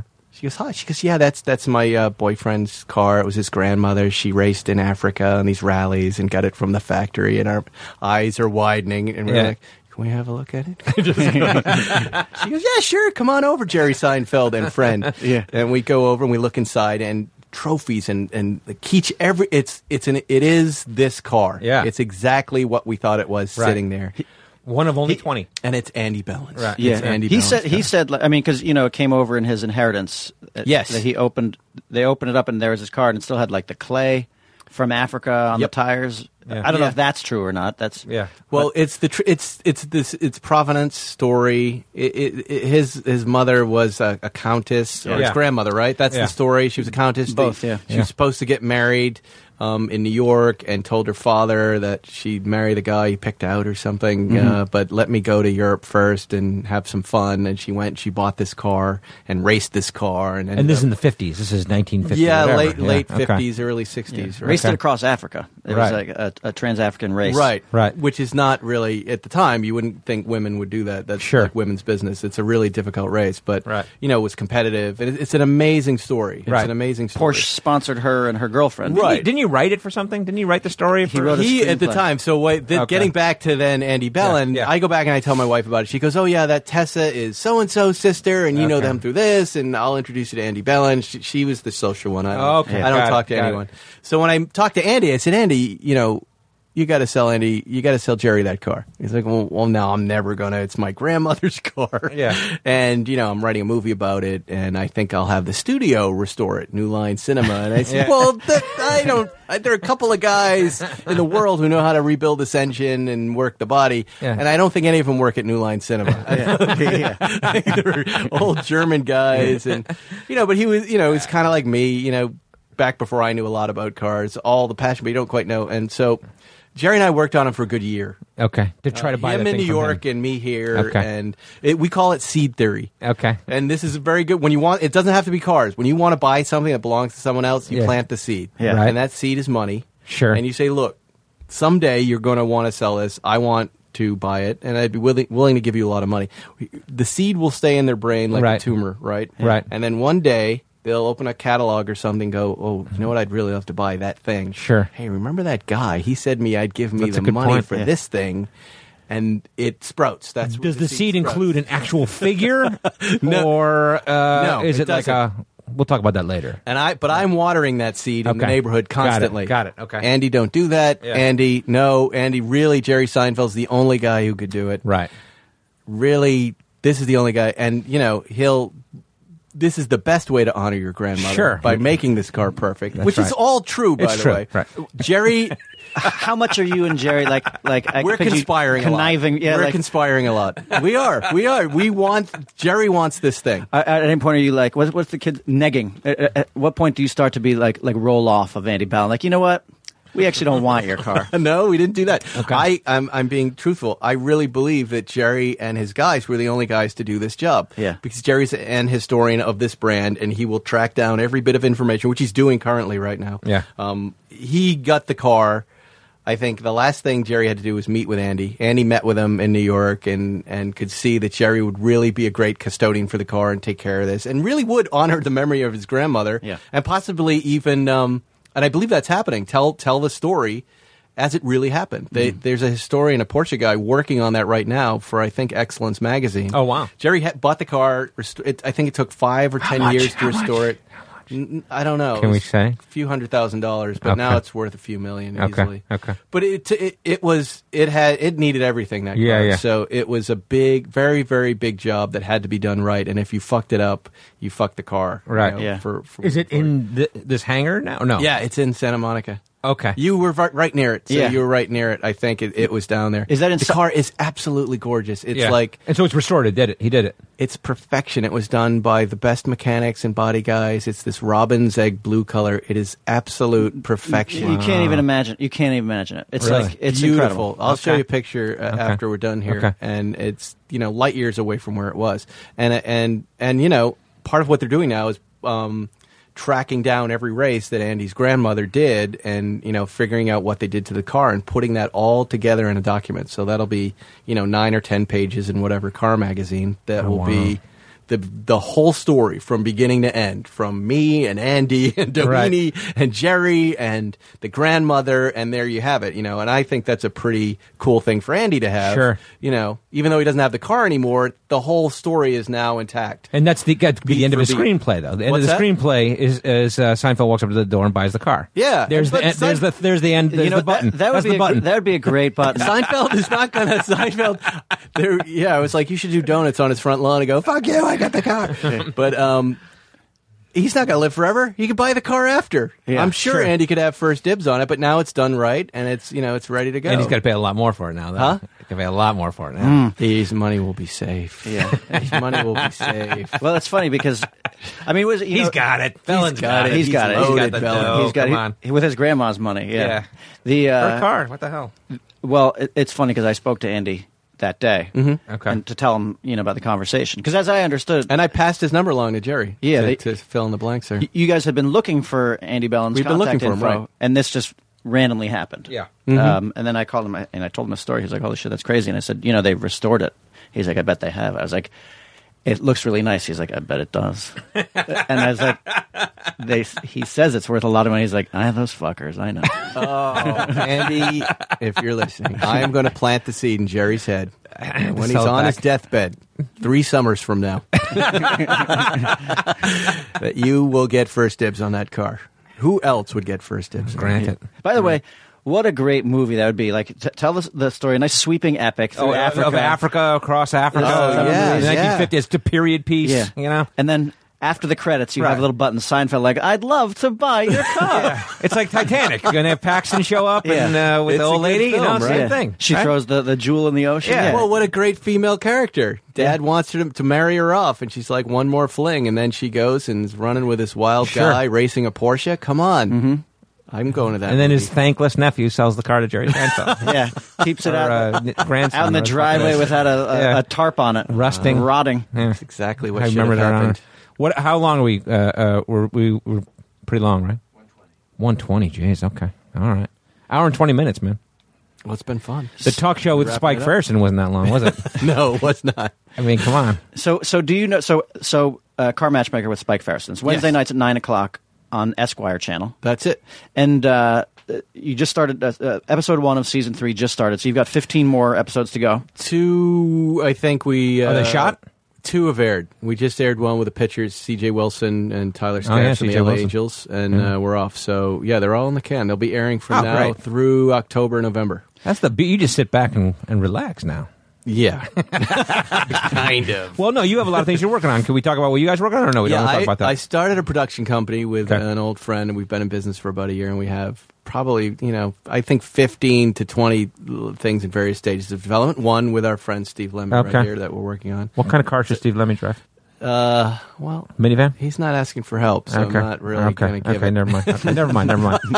Okay. Go. Go. But he Sorry. is Puerto Rican, so Yeah, I know. You know Yeah, low rider, something most Yeah, low. likely. something low and wide. And noisy. yeah, something super noisy. I got to drive a low rider, by the way, on the show, and I loved it. Did it bounce? It did. Was it one of and we laugh at these cars, but when you get there, are two things that make the low rider. One is the bounce. The other one is the bass. Okay. So booming radio, and Mm, Right. then when you're at a light, and you know you have nothing to do. You check your phone. Instead, you're hitting these levers and you're bouncing around. Right. Forget it. It's the greatest thing in the world. I saw a great one. Speaks to you, doesn't it? Well, I saw a great one the other day that literally it's like wheels, like it went up on a 45 degree Yes. angle. And, and is that a red light on a, at a 45 Yeah, degree really. angle? Oh, yeah. It's hilarious. Yeah. It's really fun to do. I highly recommend it, even if you're not Puerto Rican. you go. Anyway. All right, I'm sorry I Yeah, interrupted. We're Go. doing that. We're, Yeah. We got a cool little project that we're doing half hour. We really shouldn't talk about it because it's development. Okay, but- no but, talking. um, Well, it's- but you guys are 'Cause working together The with only a couple reason I other say guys. this because you never know this stuff if it gets killed next week, and Sure. then it, you know it turns. That's why into- you have to but have it's 20 a very things in funny development. idea that Steve and his writers brought over to us Okay. that were uh, that we love. and is that where you do your con- your, your production company? You're, you're developing new new half hour stuff, or is Mostly that- right now we have unscripted stuff. Okay. Not surprisingly, a lot of stuff in the car space. Yeah. Um, um, and right now, like the, these last couple of weeks, we're putting together our scripted stuff for the year. That's so great. this is one of a couple projects. that It's, we're ca- excited it's getting to about. be that time. It's going to be pitch time, is It- isn't it- it? Mm-hmm. It's Yeah. funny though because it's like it's like and Spike is being kind to me. Like I was uh, at that point in time, Mike and Culbert and Pelletier and Yeah. I had we wrote three spec scripts together, Right. And then we just I f- forget why we stepped away. It was all timing. Like uh, I, I can't remember what we were doing, but Yeah. Mm-hmm. Spike w- was pitched one of the ideas. Hmm? Yeah.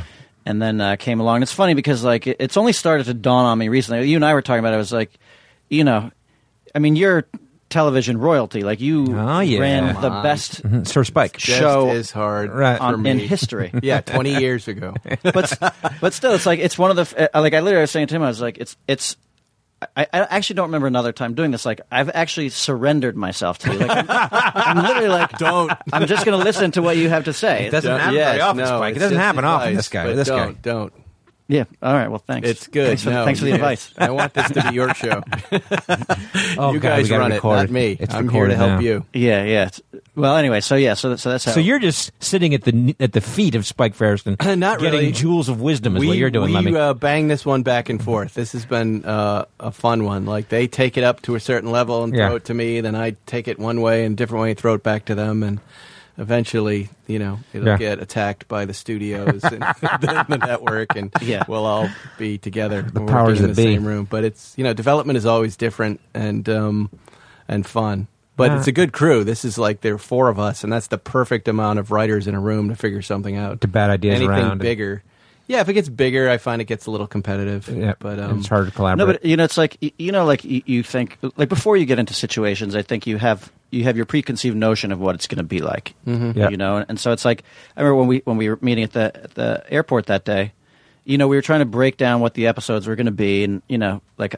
I looked over and Spike was doing what we all do. He's like, "Ah, fuck! All right, what do we? What do we? God, what, what should we think about?" What do- and we're all, you realize it's like we're We all all stare writers, we're off all into- trying yeah, yeah. to figure out what Yeah, the yeah. hell is going on here, and you know, you start like looking on the internet and figuring out where you can get an idea from or something like that. It's Sure. just, you know, yeah, you try, it's it's hard, especially now because comedy is so hard. You know, Yeah. How much comedy are we all watching? Yeah, it's Yeah. something I wanted to bring up Yeah. today. The state of television comedy is not good right now. yeah, and you know, I think of of, of everything that I'm watching. but I mean, most what do of you it- think? Network more so than than I uh, don't know. I can only speak for myself. Uh, I'm not watching a lot of comedy. Yeah. If I want to laugh, I'll go to see someone do stand up, and I watch Silicon I Valley. watch Silicon Valley. That's it. And the rest Alec of it's Berg. Game of Thrones Yeah. and going back to, you know, this week I went back on vacation to the first season of Game of Thrones with Yeah. my wife and we rewatched the first one. oh, you did? But, yeah. you know, you start to wonder, like, well, I'm watching so much drama. Do I even want to write comedy anymore? I know. You know what I mean? Or am I. But don't you think headed- maybe that's a little bit because like you don't like I, f- I find I watch dramas to get away from the comedy thought. That's the lie I think I've been telling Yeah, myself. okay. Yeah. Okay. But if I were to look back at where I started, all I was watching was comedy. I was It's watching true. late night comedy, Saturday Night Lives, and going back through. But these and even libraries network and- half hours, and you know I don't watch those like I used to. But I, that's would, I another- guess there wasn't a lot of comedy when I would watch Seinfeld because I knew it was funny. But Yeah. even in the half hour comedy world at that time, that was the only show that was really. but when making you were me a laugh. kid, though, I Yeah, but mean, historically- Yeah. Happy Days Brady and Bunch, Brady Bunch. Yeah, but Yeah, even, all but that those stuff. were also classic shows. I mean, they were they were Yeah. great shows that still. St- I mean, you watch Happy Days now; it's it's still phenomenal. Well, I guess it's all relative, though. And this is why do, why do they not make those shows right now? Well, but that, that I- you know, it's like there are very few shows in history, half hours. I think that are genuinely funny. I guess Seinfeld's so. But one, like, is, Cheers. is is like Big Bang Theory the new Happy? Day? I mean, is that like I think of they the are. same I was level? talking or? to a producer the other day who told me that um, he was meeting with one of these online giants, and they were saying, "Here's the dirty secret about these uh, comedies, these half-hour comedies.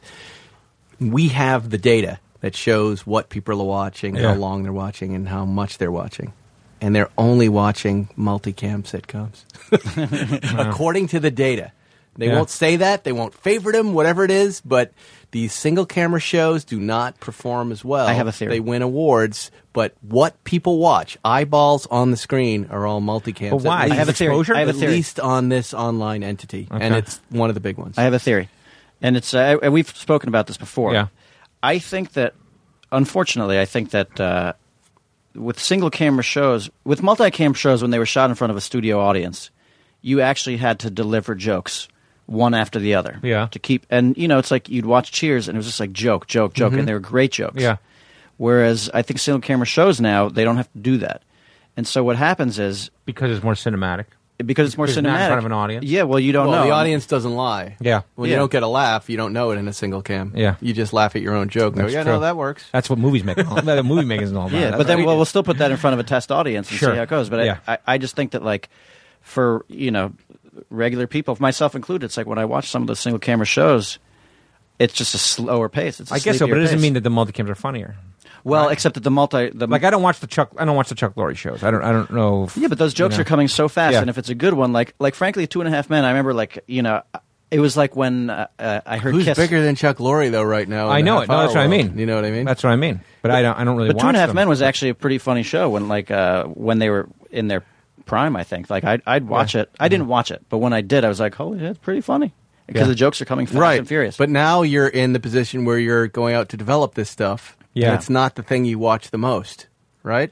That's the, No. that's the That's problem very I, interesting, I yeah. start to have. nor do is I write like- it the same the same way that that I do a, a single camera show. Like I have written and developed multi camera shows before, and literally I, I start to look at the page and I count Mm-hmm. how many jokes are there, and I'm like, "There's a joke." Right. There's a joke. I'll come across a page where there's no jokes. I'm like, I need two jokes here Yeah. on this page. And so I start to work on it that way. And then it's at the end of it, you're like, yeah, joke, joke, joke, joke, joke. It's a different. Mm-hmm. I do like multicam. I like working on them. I like listening to the audience. The audience doesn't lie. You Yeah. know, you've got to show it every week, and you have to make the people laugh. As long as you're actually doing that, not prompting them to laugh. But it seems like it's cyclical. Don't, don't you think? I mean, there are I, don't know. eras. I really don't have any answers here. Yeah. I, I don't know. I, I- every one of these things becomes this interesting little journey that you know I can control. But when you think to we'll develop see a where, show- watch where this goes. Well, it's, it's funny too, because like, Either it crashes Yeah. at the, when we pitch it to the network and we never even get it sold, Yeah. or it's you know someone attaches and it takes on a life of its own, and suddenly it's getting shot and gets on the air. Yeah. And then you force yourself to like it while you're Yeah. shooting it. You're like, this is the greatest. is great. I Yeah. single-handedly brought it back Yeah. because this is my job. yeah, it's the new Seinfeld, trust me. no, but I'm, I'm having one of those moments now that I've, I've already had several times, though, where it's like, I'll present my authoritative opinion. So I'm like, because here's the thing, you write the jokes, it's there, in the, and then Spike starts talking, I'm like, okay, wait, hold on, Spike is talking. do, you, do you ever kn- do you ever catch the three of us like when you start to like the other week? You well, were talk- someone has to lead. yeah, Someone has to, Oh. or it's just going to be craziness. yeah, it's gonna be Yes. you, by the way. Yeah, I know. Well, that's what I've been hired to do here. That's the resume right there, That's bro. what I have to do. I have to do that. But it's like, do you ever do you remember uh, is Wayne's World or Wayne's World Two when they have the guy who's telling the great rock and roll stories? Like, yeah, and- two. It's two. Yeah, and yeah, Eric Clapton had a Bengal tiger. yeah, yeah, yeah. They're- everybody's giving them their undivided attention. Yeah. Do you ever like when you're t- when we ask you a question and you're like, because we asked, I remember the other day there, I was like, uh, how did it work in the Seinfeld uh, room? And you're like, oh, we'd all go in and pitch ideas about you know what you were saying earlier. Like if I had a g- a girl who only ate the tops tops off the muffins, it was the muffin top episode. Do you ever like look over and notice that we're all like starry eyed looking at you? Oh, that's funny. No, not at all. you should look. You should look for that next time. Look more closely, Spike. yeah, you'll see stars in our Look eyes. at the trying pupils. to remember there have been so many you know there's so many sets of rules with some of these executives like the ones we're working with now i, I know a little bit so I Mm-hmm. can, i'm trying to think back of all the little things that i've learned and things that they've said that we're going to be up against there you know, Right. Yeah. that either we're going to pay attention to or not and they have all these funny little rules that you know But that's the amazing. Then that that directs your you in your writers' room. You're trying to anticipate what they're going to it's say. you always know? for me a tricky game of politics and comedy writing Sure. like how do i how do we preserve what's funny what we all think is funny right now in that room and also not alienate the people who are going to help move us forward Yeah. and gain support as we move up to Yeah. eventually cut off that support and do our yeah. thing I, You know I, what I mean? feel like that's one of the most important things that you learn as you get older as a writer is diplomacy. Yes, You know what I mean? It's absolutely necessary. it's necessary. I Like know. whether you're I can Trojan tell you horsing things firsthand. or- I mean, coming off of Seinfeld, Yeah. just watching how that show worked, I thought that's how television worked. Yeah. The network executives would come in to Larry and Jerry and say, "Would you please do a promo with us? We're having a crossover night with the uh, the single guy." And Larry would go, "Fuck you, we're not doing that," and laugh. And he go, "But you can have some of our lunch, but don't say a word during." the-" You know, it was all fun and games, but Sure. Larry had the upper hand. Yeah. So when I left Seinfeld, all of us did. That's how we talked to executives. Right. Very Right. quickly. None of us had jobs after Right. that. You Right. know, because they were like, "Fuck you! What are Yeah. you talking about?" You know. So Yeah. I'm afforded nothing. But I'm I, I feel just like saying- that's why executives now they get so happy when you're diplomatic with them because they're like, oh my god, this is Well, somebody but who's, that- who's diplomatic to me. Well, they're in an awful job too. Everybody's Absolutely. in, everybody's in an Yeah. awful space, an awful job, Yeah. and you're, you know, it's tough. Yeah, well, I mean, it's it like doesn't let us get anything. I mean, the last pilot we made, they're like, "You guys are just the nicest guys to work with I've ever," Yep. and then they don't pick the show because up. Kevin Riley came came along and ruined our. true. No, but like That's true. They you let you, know, hang yourself. when we had uh, we had the development deal at Warner Brothers, Yeah. the- that we started working with writers who were bringing in scripts, and they'd come in, and you'd give them notes, They'd be fucking and they dig pissed. their heels in in the Oh, room, and they'd they're be so like, uh, pissed. you're like, you know what? Go fuck yourself. I, like, like you're gonna be like that. Like I'm actually better at this than you are. I've Right. done Trying to stuff, and help you're- you. Mm-hmm. Yeah, I want to make you help you make. You don't have to do it. Mm-hmm. "Yeah." Just don't be an asshole to me, right? But to my that's the face. creative reaction. It's like you know. Yeah, well, that's what I'm you not learn gonna as you get collaborate, and I'm not going to fuck you. You know. Yeah, But- that is yeah. actually when I learned. I was like, Right. oh, you should just, you know, go with the flow in the room, and then that's the point of diplomacy is Yeah. that you pretend to. Yeah, you got to find a be way, nice, but you and then also have go to on. find a way to preserve what's great about your idea. Yeah, absolutely, You know. absolutely. Silicon Valley. If that's the only show you're watching, if, if you're an executive listening, just do what they did. yeah. Yeah, No, that pro- your project's the same way. Sure. and Yeah. find something. but that's that's comes from the Seinfeld pedigree, though, don't you think? Silicon Valley. yeah, maybe. Yeah, You know, There are a I lot mean, I of guess those Mike Judge. stories. You know, what we get- Mike Al Judge is Berg also he's- he's got a huge track part of record it, for right? success too, right? But that's Yeah. you know it's interesting because I heard Seinfeld talking about it regarding the Louis C.K. show on FX, Right. And how much control they were giving him, and he was saying that, you know, it's when you're a stand-up comedian, you know this that, you know, you nobody knows what's going to work. Like we were talking about earlier, Right. You you do the joke that you think is going to work, and the audience will tell you what's funny. And so, in- Right. in, that regard, nobody knows what's funny. So the executives should just trust the person who's the professional, right. yes. because and that person's going to bomb too. But when they fail, then the executive is on the hook for it. and That's the It problem. is a big sure. reason guys at that level don't want to go create shows. They just don't want to hear the dumb notes. Yeah. Yeah. Right? Yeah, because we've gotten plenty. That's all right. I've given the dumb notes. Yeah. And I've heard the We've dumb given notes. them. We've taken them. Yeah. That's all right. All right, well. Yeah, let's wrap Let's- it up. let's chew. We've we've kept Spike too long. Yeah. He got shit to do, man. By the way, do you know Spike's real name? It's Michael. It's Mike. I looked Mike. it up. Where is Spike's a nickname then? There, It aren't, is. there aren't a lot of Spikes out there, you know. No. We don't we don't give ourselves our own nicknames. This was given to me on Saturday Night Live. Sometimes people do. Okay. Hair licks. And my hair was You had a hair lick, so they and so me they Spike. called you Spike. Yeah. Okay. And it And uh, stuck. I, did, not want to be fired. right. So I Rhymes with Mike. I let everybody call me Spike and as a joke I g- made my credit Spike. Everything yeah, I would be in great. TV that long. And did people And now know you here I am. growing up? Were like, who's this fucking Spike Ferriston? Uh, they've guy? all. like, I was a kid. Your dad had is a lot like, of "What the nicknames fuck?" Uh, growing up. Okay. In high school, I was Vinny Sanchez for some reason. Mm, I think it started. be- I was Vince because I looked like Vince the Muskrat and Deputy Dog. Okay. Okay. Yeah. So Love I, I Deputy just Dog. rolled. I just rolled with it. Okay. You know, I don't fight it. Has, now you're living a nickname. You're living a nickname. Yeah. right now. Yeah. Right. My wife married Spike. My kids know me as Spike. Sure. does your dad call you Spike? My dad's dead. Thank you. Sorry. You dick, Lemmy. the Not uh, calling Ending me on that note. anything. well, the Ouija board. but he did. My mom. You know, it's it's weird when my mom does, but She calls you Spike, or Yeah. she calls you Michael. she calls me Spike. Really? Yeah.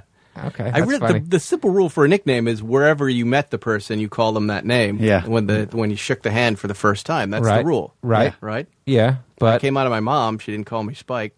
right, right, exactly. But now she does. now she does. oh, has anybody ever like um, like in a fit of anger, s- like s- accused you of like, oh well, I knew you before you were this Spike Ferriston. Uh, yeah, that happened once at a high school graduation or Mhm. Sure. reunion, high school reunion. like they Yeah. think it's a persona that you have uh, now embodied. no. someone made a comment about it. I, I don't know. It was the last one I went to. But he's I- now I really lived his didn't- life longer as Spike than not Spike, right? Yeah. So, you know. Yeah. Right. So now he is Spike. It's also, but you know, might not be my last nickname. I guess that's true. this is just the latest nickname. Lemmy Hmm. and the Mics might give you one on your new project. And Yeah, then that's I like boom. being part of the mics. Yeah, and you're this- a mic. T- uh, that's- Yeah, it's now it three really mics is and- Lemmy and the three Mics. mics and a Lemmy. Jesus. Okay. In That's this crew, fucking great. it's good. Okay. All right. All right. Let's wrap it up. All right, I'm chewing something Um, delicious. Thank you, Spike. It was a pleasure. Hey, it fun was conversation, guys. man. It's nice to be here. in Yeah. the comic Thank you. book Store. Thank you. Yeah. Right. Thanks for coming on. The meltdown. Um, all right. What are you chewing on the way out? Uh, I'm going to choose some uh, legal seafood clam chowder because that's uh, what I was thinking when uh, Spike was telling me he I used to work there. Oh, you did? Oh, you Yeah, do. that's right, Where, to the bar. in Boston. Legal seafood. Which- I was one? going to make a Which joke one? that it was legal seafood. It's the only place I it know. was. Yeah, I Wh- shucked oysters. Which The one one in though? Park Which Plaza. uh, what what part of Boston? Which there are multiple ones, right? Park Plaza. Is that the original? The original. Is that in ba- the Back Bay area or no? Is that- Yeah, right in Back right, Bay. Mm-hmm. Okay, I've been to that one. I've been to that one. I'm. You know what? This is my first ever uh, two course chew. I'm gonna have some clam chowder. I'm gonna have some oysters that uh, Spike has shucked. For. Oh, that he shucked oysters. Yeah. Fantastic. Oh, that's fucking great. By the way, y- you know what? Like, I'm a big. I worked at a City Crab seafood restaurant. I'm a Oh, wow. big oyster connoisseur. I'm going to do uh, oyster matchmaker on Esquire. I can I can hook a person up with You an wouldn't oyster. get Find me a on way it. to drive those oysters. Yeah, you wouldn't Get get a me little on it. small on camera. Yeah. Listen, les- especially a Kumamoto oyster. Thank you very much. The Smallest oyster in the world. Okay. What Well, are you going to eat? I'm gonna go back to my uh, burgers and dogs from yesterday. okay. Fourth of July weekend, bro. Will you tell Spike the amazing statistic you told me What did I tell? about uh, you had uh, people over on Oh, Saturday? we had a party on Saturday. Small party, just some, like, uh, four families came over, Mm-hmm. and um, uh, my wife thought I drank too much, and um, so I. The next morning, we we looked in the recycle. I had a recycle bin outside, you know, where everyone put their beer cans, and uh, there were eighteen beer cans that were drunk, which is not a big number Not for, for- Mm-hmm. for seven adults, right? not a big yeah. number. And then we determined that I drank eleven of them. so I had eleven of the beer of, the, and then and then and the other six adults had a beer each yeah. so that gives you perspective into my party. July 2nd, man. my own personal It's your party. Mm-hmm. day. Mm-hmm. But then I was cut off for the rest of the weekend, so Yeah. no more drinking. until yeah yeah, Mm-hmm. yeah. I'm, I'm in training. okay so. yeah we're in training okay, training. all right good See you on TMZ. okay. Thanks everyone. Should we Okay. chew? Yeah, you gonna chew Okay, something yeah. on the way out? You gotta Uh, chew. I'm gonna sip. He's gonna sip. He's Okay, gonna sip some okay. some drink. You can chew muffin top. okay thanks everyone thanks Spike Yeah, Spike. Thanks for joining us. Talk to everyone next week. Car Matchmaker on Esquire channel every Wednesdays at 9 p.m. Mm, thanks everybody. Yeah. Now leaving Nerdist.com.